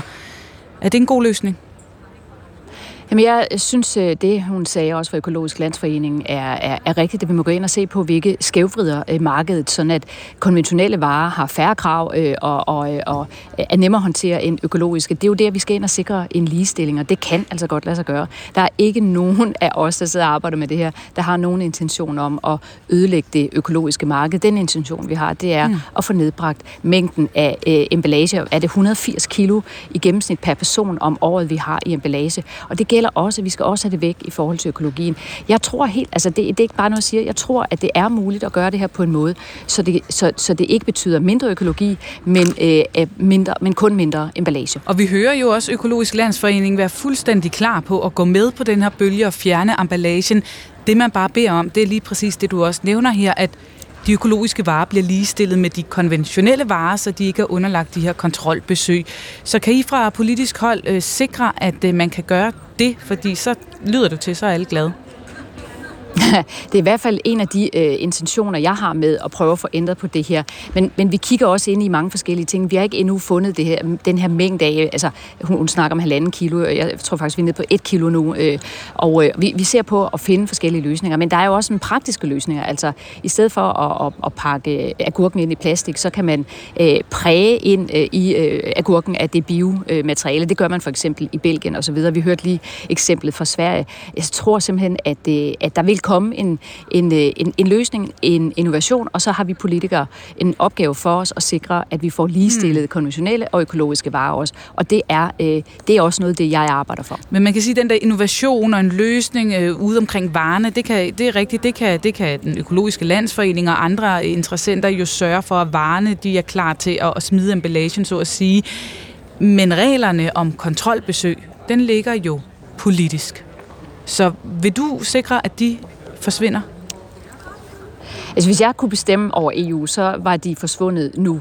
Øh, jeg kan ikke bestemme alene over EU, men jeg kan gøre det, at jeg bringer det her videre, øh, tager det op i forhandlingerne øh, og sikrer, at vi får sikret den her ligestilling. Fordi der er ikke nogen, der har nogen intention om at ødelægge brancher eller økologi i forbindelse med det her, den her emballageforordning. Vi har kun én intention, og det er at få nedbragt de enorme mængder af emballage, som vi producerer hver evig eneste år. Og der er det altså nødvendigt at få kigget på, hvordan vi gør det. Vi skal have mindre plads plastik, vi skal have mindre pap, øh, og vi skal simpelthen øh, arbejde på en helt anden måde. Og det kræver en omstilling af os alle sammen, men i sidste ende er det altså vigtigt, det gør vi for miljøet, og det gør vi simpelthen for, øh, ja, i virkeligheden også at spare penge i sidste ende, fordi det koster jo også meget, det her emballage.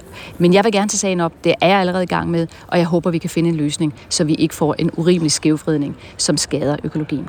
Men Christel Saldemose, altså bliver, bliver det nemt at, at finde en løsning? Øh, vi, vi talte jo med øh, vores øh, korrespondent Ole Ryborg i sidste time, som fortæller om, at, øh, at der er jo mange øh, forskellige bekymringer i de forskellige EU-lande, blandt andet i Frankrig, hvor man er bange for, at det kan tage livet af camembert, øh, hvis ikke man mm. øh, pakker den ind i, i plastik, inden den kommer ned i den her sådan lidt træ øh, øh, papagtige æske.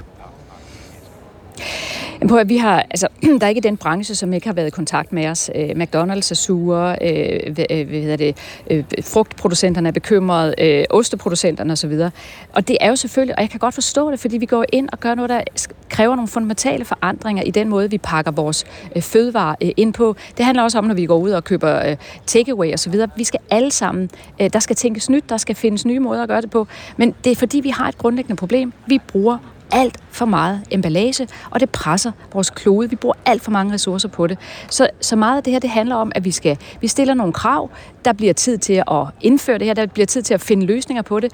Øh, og jeg er sikker på, at når det kommer til stykke, så vil det her også blive taget rigtig godt imod mm. hos forbrugerne, fordi vi er optaget af at få reduceret det her emballageforbrug. Men, det, men jeg påstår ikke, at det er nemt, og vi skal stemme to og en halv time i dag i plenaren øh, for at komme igennem alle de her mange ændringsforslag, der har været, blandt andet for at prøve at tage højde for Camembert-problemet. Det lyder som om, du er lidt træt af alle de der henvendelser fra alverdens øh, fødevareinteressenter. Ej, jeg er ikke træt. Det er jo, sådan, øh, det er jo mit arbejde. Øh, men, men det er klart, at, at det er jo fordi, vi er inde og ramme noget, der, altså, hvor der er mange, der har interesser i det her. Mm. Og, jeg, og det er derfor, jeg prøver at holde fokus på, hvad er det, der er vigtigt? Det er at få nedbragt det her emballageomfang, vi har. Fordi det er der, vi har et problem. Og dit budskab til dem, der er bekymret for camembert og bananer og hvad der ellers måtte være, pizzaer. Dit budskab til dem, det er, vi hører jer, men det kommer til at ske. Vi hører jer, men det kommer til at ske, men vi er selvfølgelig også optaget af at sikre, at der ikke bliver en skævvridning af konkurrencen. Mm. Der skal være færre vilkår for alle, og det er det, jeg arbejder for. Tak, Christel Tjaldemose. Selv tak. Socialdemokratisk EU-parlamentariker. Ja, man kunne måske fornemme en, en lille camembert-krise hos hende. en lille camembert-træthed, ja. måske. Øh, halv, nej, halv ni er klokken øh, blevet, og faktisk øh, nogle sekunder over. Morten Snell Lauritsen er hastet ind i studiet og klar til at give os et nyhedsoverblik. Efter halvanden måned med bombardementer og tilfangetagende gisler i Gaza, der har Hamas og Israel i nat indgået en aftale om at stoppe kamphandlingerne i fire dage for at frigive gisler i Gaza og løslade palæstinensiske fanger i Israel. Konkret betyder aftalen 50 af de gisler, som Hamas tog den 7. oktober, skal frigives. Men det tog Israel hele 6 timer at finde ud af, om de skulle sige ja eller nej til den her aftale. Det fortæller Sten Nørskov, der er fra deres udlandsredaktion. Flere af de israelske ledere, som har udtalt sig, siger, at det har været svært. Det er smerteligt at indgå den her aftale, og det er selvfølgelig, fordi man går af med noget øh, for at få de her 50 gisler ud, og man får vel at mærke ikke dem alle sammen ud. Knap 70 sommerhusejere i Djernes strandby i Haderslev Kommune må se langt efter erstatning efter stormfloden i sidste måned. For husene ligger foran et dige, og så kan der ifølge stormflodsloven ikke gives erstatning. Men Grundejerforeningen mener, at der tale om en jordforhøjning og ikke et dige. Det forklarer Werner Christiansen, der er formand for Sommerhusejernes Grundejerforening Det her det er ikke de, fordi det er blevet lavet i forbindelse med afvanding af jorden, så det er bestemt ikke noget, det er bygget for at beskytte husene. Der er alt for meget unødvendig information og alt, alt, alt for mange beskeder på kommunikationsplatformen Aula, som de fleste af os nok kender som det, der i gamle dage var kontaktbogen i skoler og daginstitutioner. Det mener i hvert fald mange af dem, der bruger Aula, og derfor så vil både forældre og de ansatte i dag modtage et spørgeskema. Ikke alle forældre lærer naturligvis, men en hel del af dem. Formålet det er at blive klogere på, hvordan Aula kan forbedres, og det er tiltrængt, mener Chantelle McLean, der er mor til to vi bliver bombarderet med info hver eneste dag, at der ting, man skal forholde sig til, som er i langt de fleste tilfælde irrelevante. Vi har taget hul på en dag, der er mest af alt er skyde, og så her omkring middagstid, ja, der kommer der regn i den nordvestlige del af Jylland, hvis den ikke allerede er kommet, og den kan også være med slud. Og det breder sig så til øh, resten af landet i løbet af eftermiddagen. Mellem 3 og 10 grader, og så blæser det altså en hel del derude. Pernille Rudbæk og Jan Falkentoft, øh, samtidig med at verdens øjne er rettet mod Israel, som jeg lige var inde på her, og Gaza, ja, så fortsætter krigen i Ukraine jo også. Ja, det gør den, og øh, lige nu så forbereder man sig på den kommende vinteroffensiv. Rusland rykker frem ved nøglebyen Avdivka, hvor øh, målet ifølge efterretninger er at få kontrol med et koksværk, som øh, forsyner de ukrainske styrker. Og samtidig ja, så har Rusland været tilbageholdende med at bruge krydsermissiler mod mål i Ukraine. Og øh, det betyder, ifølge en analyse fra det britiske forsvarsministerium, at Rusland formentlig har opbygget et betydeligt lager af missiler. Det er skidt nyt for Ukraine øh, med vinteren, som jo så småt er begyndt at sætte ind. Godmorgen, Anders Buk Nielsen. Godmorgen. Overlovskaptajn og militæranalytiker ved Forsvarsakademiet. Øhm, hvad er det helt præcis, der sker på den østlige front i Ukraine lige nu? Jamen, øh, der, ja, der sker så det, at Rusland er gået rigtig meget i offensiven, som, øh, som du siger. Særlig meget taler vi om en by, øh, der hedder Avdivka, men i virkeligheden så er det over hele det østlige område, hvor russerne de presser rigtig meget på. Øh, så det, der var en ukrainsk sommeroffensiv, er nu blevet afløst af en øh, russisk efterårsoffensiv. Øhm, og, øh, og det er tydeligt, at de har, de har store øh, ambitioner med det her, og, øh, og, og har planer om, at nu skal de ud og erobre noget mere. Men, men jeg vil så sige, at ukrainerne de holder indtil videre rimelig godt stand. Så det er sådan billedet på frontlinjen lige nu, at det er, det er ukrainerne, der, der forsvarer sig, og russerne, der angriber. Mm-hmm. Og hvorfor er Avdivka så vigtig for russerne i den sammenhæng?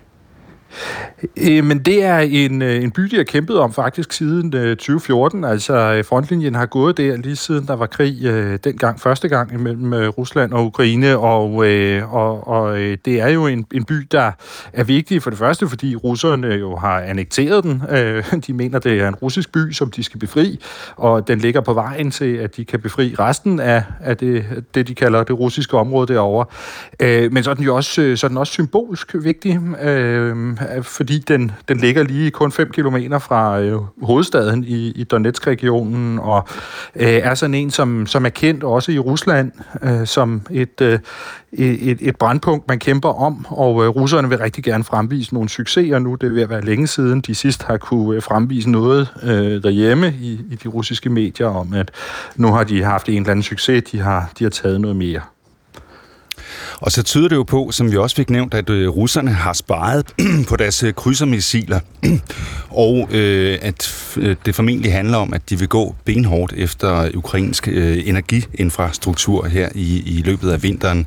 Men hvor godt forberedte er ukrainerne på det? Fordi de var jo igennem det samme sidste vinter. Ja, det er jo sådan ligesom det andet ben i det hele, altså øh, den anden øh, krig i krigen, kan man sige. Der foregår en langs med frontlinjen, og så er der en anden, der handler om det her med at øh, prøve at, at bombe kampviljen ud af ukrainerne. Øh, og, og det tyder på, at russerne har tænkt sig at prøve at gøre det en gang til. Øh, de forsøgte sidste år, øh, og, og det lykkedes ikke så godt. Øh, det tilgang virker til at være noget andet den her gang. Altså, øh, de er ikke rigtig startet endnu, og vi er trods alt øh, øh, noget over halvvejs igennem november måned. Og sidste år, der startede de altså allerede i starten af oktober. Øh, så det virker til, at deres tilgang i år bliver, at det skal være noget med et, øh, no, no, et kæmpe angreb i løbet af kort tid, som øh, overvælder det ukrainske luftforsvar.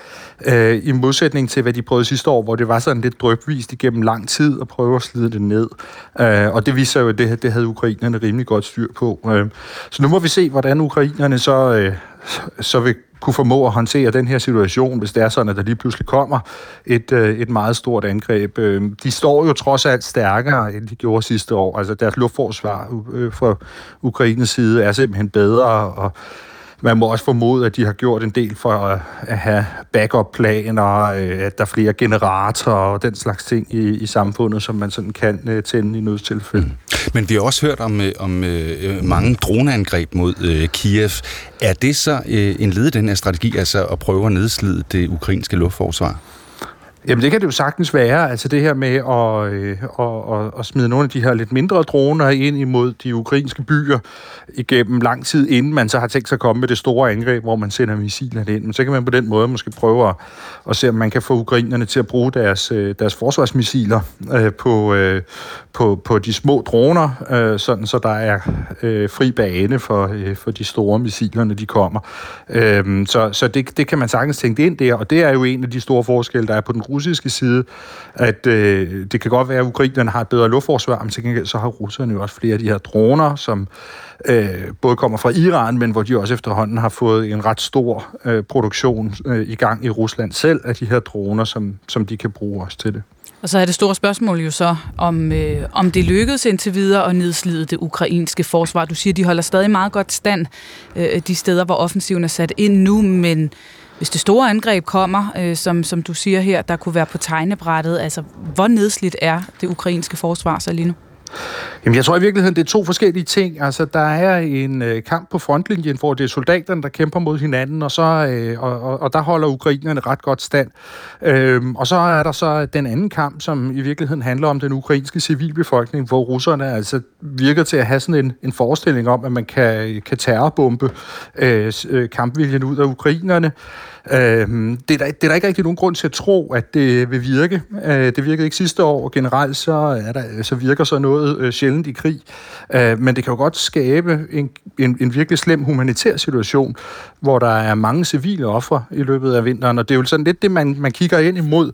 Altså, så sige, øh, det, det, der er formentlig ikke den store militære værdi i det, der foregår, øh, men, men det kan godt have kæmpe store humanitære omkostninger. Tak for det, Anders Puk Nielsen. Jamen, velbekomme fra Forsvarsakademiet. Klokken er 21 minutter i 9. Må man som chefredaktør være i madklubben med statsministerens rådgiver, eller må man gå til departementchefens runde fødselsdag og så samtidig skrive om vedkommende? Lige nu så øh, raser der en debat i medieandedammen herhjemme, og det gør der jo efter, at Zetlands chefredaktør Lea Korsgaard har skrevet om mediernes rolle i FE-sagen og forsvaret Barbara Bertelsen, hvorefter at mediet Frihedsbrevet kunne afsløre, at øh, Lea Korsgaard kender Barbara Bertelsen privat. Ja, og havde været til hans 50-års øh, øh, fødselsdag mm. få dage forinden, at hun skrev om det her. Og det er et generelt problem, hvis forholdene mellem chefredaktør og magthaver bliver for tæt. Det mener i hvert fald chefredaktør for Frihedsbrevet, Mads Brygger, som vi talte med tidligere i morges. Det, der selvfølgelig er risikoen, hvis man øh, kommer på venskabelig fod på nær hold af magthaver, det er, at man udvikler en, øh, en øh, usund sympati for vedkommende, at man simpelthen bliver venner, men også at man som chefredaktør kommer i besiddelse af hemmelig øh, fortrolig viden, som man ikke kan dele med mm. sine journalister eller med sine læsere, lyttere eller seere. Så det skal man øh, virkelig øh, være varsom med. Og så kan vi sige godmorgen til øh, en anden chefredaktør, nemlig dig, Christian Jensen. Godmorgen. Godmorgen, og du er jo selvfølgelig chefredaktør på Politikken, og jeg kunne godt tænke mig bare lige, for vi skal jo deklarere, det er jo det, man gør nu. Hmm. Kan jeg forstå, er du i madklub, bogklub, eller går til runde fødselsdag hos nogen fra den øh, øverste politiske det øverste politiske magtmaskinrum, hvis vi skal kalde det det? Jeg er ikke i bogklubber eller i madklubber med, med nogen, øh, og hvis det er sådan, at jeg som chefredaktør for politikken bliver inviteret til en reception, øh, for, en, øh, for en rund fødselsdag, så vil jeg anse det for at være umiddelbart høfligt og, og, og dukke op. Men det er ikke, fordi jeg har været til nogen for nylig. Så hvor går grænsen for dig? Øh, der er jo intet som helst odiøst i, at chefredaktører øh, har kontakt med øh, magthave, øh, magthavere, ministre eller øh, øh, ledere i erhvervslivet eller i kulturlivet eller andet. Det er jo et led i vores arbejde som, som chefredaktør som medie, det er jo at holde os orienteret, så vi ved, hvad der foregår. Så jeg har løbende øh, kontakt både med ministre og partiledere og øh, ledere af kulturelle institutioner og andet for at holde mig orienteret. Grænsen går jo der. Det er jo professionelle møder hvor vi mødes over en kop kaffe, enten hos mig eller et andet sted, øh, og hvor jeg får noget information, og det, der er fuldstændig åbent og klart, det er, det er en professionel samtale, en professionel relation. Mm. Så der, hvor grænsen går, det er jo, når det er sådan, at, at det bliver en privat relation, hvor man kan sige, det det, det professionelle træder i baggrunden for nogle øh, venskabelige, private relationer, hvor man ikke længere tjener offentlighedens, og i mit tilfælde læsernes, og nu når jeg står her i P1 Morgen, lytternes øh, interesse, men er bundet af en anden form for, for, øh, for, øh, for, for viden, som jeg ikke kan bruge, og den, den, den modtager jeg ikke. Men hvad gør du så, hvis du til et kaffemøde får noget viden, som du ikke kan dele med dine journalister på politikken? præmissen for de, øh, for de møder, jeg har med, med, med ministre, eller med partiledere, eller med ledere af, af kulturelle institutioner, eller i erhvervslivet, eller i embedsværket, det er, at den viden, jeg har, har jeg. Den viden øh, kan jeg bruge, øh, fordi jeg har den. Det er ikke sådan, at det er et interview, så skal jeg jo aftale det. Hvis det er sådan et interview, så lægger jeg jo en båndoptager på bordet, eller har en blok foran mig, hvor jeg sidder og noterer, og så er aftalen, så det skal videre. Så der går, der går jo lige præcis den grænse. Hvis det er sådan, at Øh, der er nogen, der siger til mig, øh, af dem jeg holder kaffe med, med, nu skal du høre, Christian, jeg vil gerne fortælle dig noget, øh, som øh, du aldrig nogensinde må sige til nogen. Så vil jeg sige, den information ønsker jeg ikke at modtage. Den information kan jeg ikke bruge til noget, øh, og vil også være farlig for mig at modtage, fordi både af hensyn til, at det kan være noget super relevant for offentligheden, som jeg så ikke kan holde tilbage, dermed vil jeg ikke længere være i offentlighedens øh, interesse og læsernes interesse og varetage dem. Øh, samtidig vil det jo også være stille mig i en, i en, øh, i en svær mm. situation, hvis, hvis nu vores dygtige journalister på politik eller andre øh, får oplysningerne frem, og man så kan miskreditere mig for måske at have viderebragt de oplysninger. Så den form for information, jeg er ikke i lukket rum øh, på den måde med information, men jeg, men jeg holder da løbende møder, og det anser jeg for at være en fuldstændig naturlig del af det at varetage mit arbejde som chefredaktør. Og egentlig har jeg heller ikke hørt nogen i debatten sådan kritisere kaffemøder på den måde, netværksmøder, hvad det kan være, receptioner endda. Det, det hører jeg egentlig over en bred kamp, at de fleste er enige om, at sådan er det. Det er en del af jobbet, det er en del af den måde, I arbejder på, og magthaverne arbejder på os. Det debatten handler om, det er jo de her mere private relationer, det kan vi så kalde for venner eller bekendte, men man kommer til hinandens fødselsdag for eksempel, man har en barndomsven, som tilfældigvis har fået et magtfuldt job i et mm. ministerie, øh, man er i en bogklub eller en madklub. I de tilfælde, mener du så, at man som chefredaktør kan skrive om for eksempel den øverste magt i Danmark, hvis man har en personlig relation ind i statsministeriet? Øh, kun under den øh, præmis, at man så fortæller, øh, at man har den relation øh, at det er præmissen for det, og dermed skal man jo som, som læser af det og modtager af det vide, jamen det her det er en, en, en, en, øh, en, en, en udlægning, som på en eller anden måde har en, en, en, en umiddelbar sympati på et privat plan for personen, man så beskæftiger sig med professionelt. Mm. Og det er jo der, det bliver kompliceret, og, og det er derfor, man jo som udgangspunkt, som minimum skal deklarere det, og, og nok afholde sig fra det. Øh, ja, som minimum deklarere, men nok ja. også afholde sig fra det. Ja. Så når vi for eksempel har det her eksempel med Lea Korsgaard, som har skrevet om Barbara Bertelsen, så havde det faktisk ikke været nok at, at deklarere det. Nu kender jeg ikke deres relation, men, øh, men Lea Korsgaard valgte jo så ikke at, at fortælle om det på, øh, på forhånd, øh, og hun har så efterfølgende sagt, at det var en klar fejl. Og i forhold til det, der er beskrevet, det hun selv siger, og hun selv erkender er en fejl, så kan jeg kun sige, at det, det lyder også som om, det er en, en meget klar fejl. Men hvis du var hende, så havde du slet ikke skrevet det? Altså, jeg har et andet eksempel på en barndomsven, øh, som er øh, øh en af aktørerne i, øh, i FE-sagen, også øh, journalist og tidligere nyhedschef øh, øh, på, på Berlingske, Simon Andersen. Ham er jeg barndomsven med. Hans ageren i, i, i FE-sagen, øh, den, øh, den, omtaler jeg, den omtaler jeg ikke, og i debatten, øh, eller i den redaktionelle processer på, på politikken, indgår jeg ikke i drøftelser af, hvordan vi skal dække øh, hans ageren i den her sag. Helt kort her til sidst, Christian Jensen. Øh, I beskriver det også i jeres egen øh, avis i dag, at der er mange relationer på kryds og tværs i, øh, i mellem dansk politik og dansk øh, toppresse, hvis vi skal kalde det det. Er der et problem? Som udgangspunkt er det fuldt øh, naturligt, at der er en, øh, en udveksling af informationer, der er løbende møder, og det tror jeg egentlig tjener alles interesse. Hvis jeg står her og, og, skal udtale mig om et givet emne, så øh, vil det også antage, at det vil være fornuftigt at have en vis viden, og det får man Det er kun. lidt indspist, er det ikke? Det, det synes jeg egentlig ikke, det er. Øh, altså, det afgørende, det er jo så, at man, at man søger en bred viden, Øh, og, og jeg søger en bred viden i alle partier i, i, i Folketinget, eksempelvis både med, med ministre og partiledere, og også i kultur- og erhvervslivet. Så, så på den måde synes jeg egentlig, at, at, at det afgørende, det er jo, at man får et så mange facetteret og så nuanceret billede af, af det, der foregår øh, i det her samfund, så man bedre kan udlægge det i de ledere, vi skriver eksempelvis på, på politikken, eller klummer kommentarer eller interviews, som vi gennemfører her. Og altid deklarere og nogle gange afholde sig fra at, at skrive. Tak for besøget, Christian Jensen. Værsgo. Chefredaktør hos Politikken. Og så er klokken blevet øh, 14 minutter i ni, og vi øh, vender tilbage til øh, morgens store historie, nemlig at i nat har Israel og Hamas nået frem til en aftale om en midlertidig våbenhvile. Hvis vi lige kigger på den aftale, ja, så, så betyder den blandt andet, at omkring 50 gisler, øh, som øh, blev taget fra Israel 7. oktober, skal frigives, og at der skal være en fire-dages pause i kamphandlingerne. Samtidig så frigiver Israel 150 palæstinensiske fanger, der sidder i israelske fængsler. Israel har samtidig accepteret, at et større antal humanitære konvojer med nødhjælp og brændstof nu kan komme ind i Gaza. Aftalen er så endnu ikke trådt i kraft, men øh, Katars udenrigsministerium oplyser, at starttidspunktet for pausen vil blive annonceret inden for det kommende døgn. Og den her aftale, den har været svær for de israelske politikere at øh, indgå med Hamas. Det fortæller vores øh, journalist på, på udlandsredaktionen, Sten Nørskov her. Israelerne er simpelthen ikke indbyrdes øh, enige. Øh, der har også været masser af historier om, at man me- mellem politikere og militærfolk har været uenige om om, om tempoet i, i den militære offensiv, i, i måden, man skulle gå frem på. Men det er helt klart, at, at også, og det er helt åbent, altså de israelske politikere har helt åbent øh, erkendt, at de ikke er enige. Øh, to af, af den israelske regeringsministre øh, Øh, øh, øh erklærede så sent som i, i sidst på dagen i går, først på aftenen, at de stadigvæk var imod en, øh, en, en, en aftale.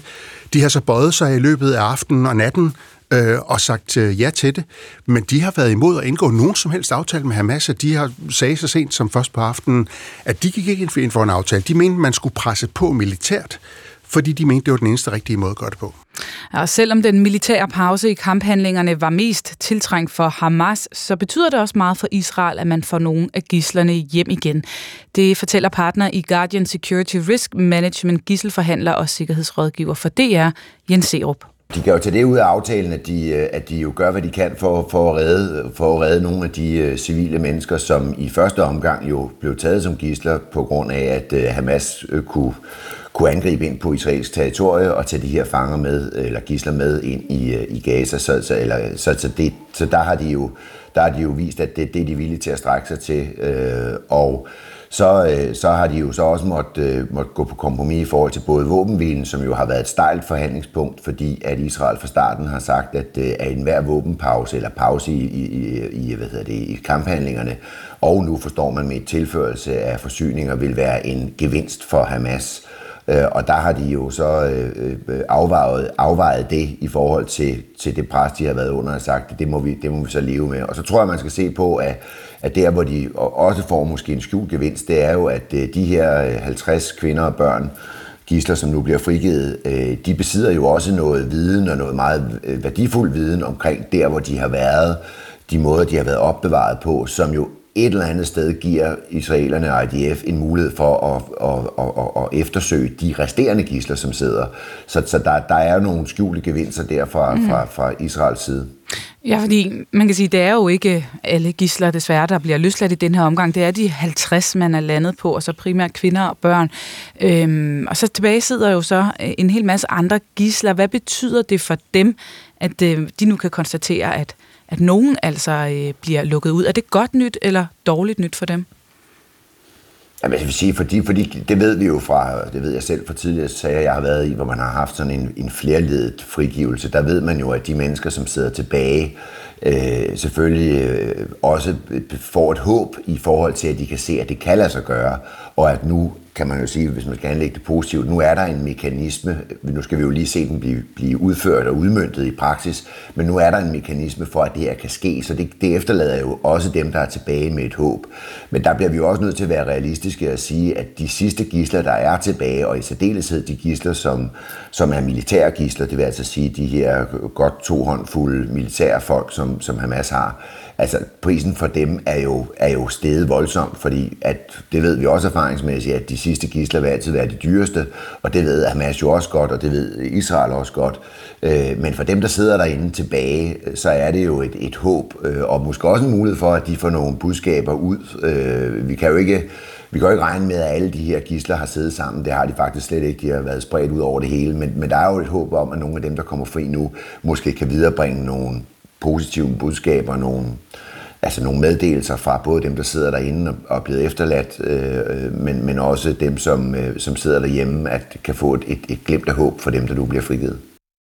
Og sådan fortalte altså sikkerhedsrådgiver for det og gisselforhandler Jens Serup det. Udsigterne til en pause i bombardementerne af Gaza og et større antal humanitære konvojer vækker også stor begejstring hos flere nødhjælpsorganisationer. Blandt andet hos øh, Birgitte Kvist Sørensen, som er generalsekretær i Folkekirkens Nødhjælp.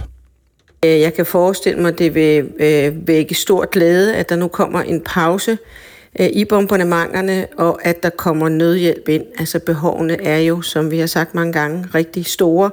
Øh, man skal huske på, at det er ved at blive vinter også nu, og da, da man har flygtet øh, for en måned siden, der har man jo haft ligesom sommertøj med, og nu er det voldsomt efterår, så der er noget omkring øh, kulde har sat ind, og så det, at der ikke er noget øh, strøm, man kan ikke øh, øh, bage noget, man kan ikke gøre noget, så der er stort behov for at få brændsel ind og få mad ind.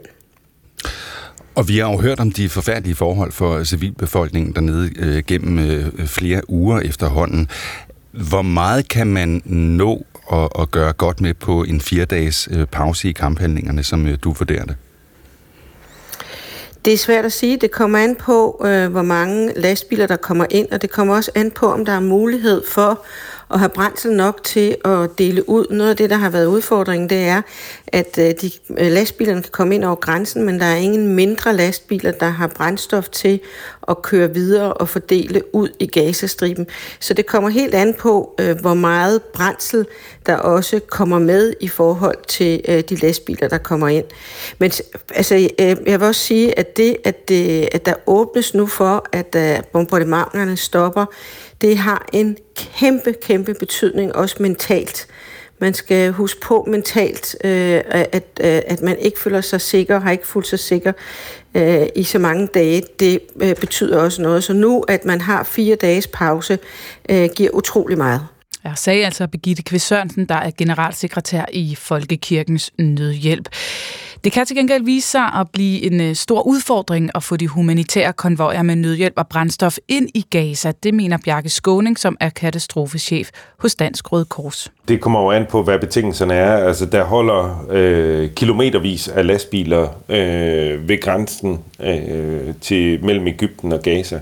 Men det er også klart, at øh, at alle lastbiler, der kommer ind, skal være pakket på en helt bestemt måde, skal øh, blive kontrolleret både af de egyptiske myndigheder, de israelske myndigheder og, øh, og de palæstinensiske myndigheder i Gaza, og derfor så er det ikke en proces, man kan hvor man bare åbner en grænse, og så lader nødhjælpen køre ind. Det vil stadigvæk være, vil jeg tro, en proces, hvor, hvor lastbiler skal tjekke sig. Det vil sige, at hvis man kan komme op på 300-400 lastbiler, som var det, man havde før øh, 7. oktober, jamen så er det klart, at så vil det betyde, gøre en kæmpe forskel for, for hvor meget mad der for eksempel er i Gaza til, til befolkningen, og derfor så, så håber jeg jo, at man kan få, få endnu flere lastbiler ind, så man, øh, så man simpelthen får forsikret, at man kan få tre måltider om dagen som et minimum. Øh, men, men det er også klart, at, øh, at det bliver enormt svært øh, de næste dage, og, det, og vi håber selvfølgelig det bedste, men, men det er en svær proces, øh, også at implementere en våbenhvile.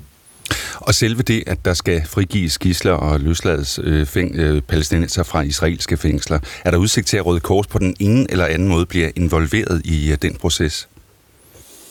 Det kan vi ikke øh, kommentere på, men det er klart, at vi har været øh, en del af sådan nogle processer, både i øh, tidligere i, øh, i den her krig, men jo også rundt omkring i verden i, i mange andre situationer. Så, øh, så det er vi selvfølgelig klar til, hvis det er krigens parter ønsker, at vi skal hjælpe øh, i forbindelse med frigivelse af gisler. Og det er selvfølgelig øh, og fanger, og det er selvfølgelig helt centralt her, at for de familier, som øh, har ønsket nyt om, om deres kære, som er blevet taget til gisler øh, imod krigens regler inde i, øh, og, og flyttet ind i Gaza, jamen der, der er det her selvfølgelig helt centralt at, øh, og giver håb om, at de igen får, får deres kære at se, og, øh, og at dem, som de ikke nødvendigvis får at se, at de i hvert fald hører fra dem, og hvad er deres, øh, hvordan har de det, fordi det er jo helt centralt øh, for dem. Og det sagde Bjarke Skåning, katastrofechef hos Dansk Røde Kors. Kigger øh, vi omvendt på Israels krig mod Hamas, ja, så kan gislaftalen ses som en sejr for Hamas og et nederlag for Israel. Det mener Peter Viggo Jacobsen, militæranalytiker på Forsvarsakademiet. Jamen det giver jo Hamas muligheder for at hvad det hedder, fylde lager op, flytte deres forsvarsstillinger rundt, og rende rundt i de her tunneller, som vi hører så meget om, hvis de ellers er der. Øh, og hvad hedder det, øh, forberede sig på næste fase. De har været under et voldsomt militært pres, og nu får de øh, fire dage, hvor de kan puste ud og omgruppere deres styrker, så det er en enorm fordel for, for dem rent militært set. Men det som det her først og fremmest er, det er en politisk sejr. De har tvunget Israel til at indgå en aftale, som Israel har forsvoret, at de vil indgå, og, og, og nægtet at indgå. Og man kan se, hvordan det internationale pres, og ikke mindst USA's pres på Israel, bare er vokset og vokset og vokset, og har tvunget dem til at indgå en aftale, de ikke kan lide. Og det illustreres jo også ved, at de har siddet og skændtes i seks timer, inden de har accepteret det. Mm. Så omvendt, for Israels synspunkt, øh, du siger, det er en sejr til Hamas, det her. Hvad kommer det til at betyde for Israel, udover at man selvfølgelig får frigivet 50 gisler? Ja, hvis det går som det skal, så får man frigivet nogle gisler, men nu har man så også skabt præcedens for, at der skal holdes pause hele tiden. Og hvis det er rigtigt, som I skriver på jeres øh, hjemmeside, at derefter så koster øh, øh, 10 gisler en dag, ja, så har du pludselig øh, gisler til, til over 14 dages pause. Og det er jo rigtig ødelæggende for, øh, for en militær operation, hvis man gerne vil ind og fjerne en militær øh, infrastruktur og, og, og, fjerne, og hvad det hedder, øh, ødelægge øh, Hamas' evne for at kunne angribe igen. Og samtidig så ved Israel jo også, at det humanitære pres, det kommer jo ikke til at mindskes. Nu kommer der journalister ind i området sammen med nødhjælpen. De kan sende forfærdelige billeder hjem. Øh, de humanitære organisationer vil råbe mere op, og så det er jo deres arbejde. Og så vil det lægge et yderligere pres på Israel for helt at indstille kampene og starte forhandlinger om en tostatsløsning, som Israel under ingen omstændigheder er interesseret i.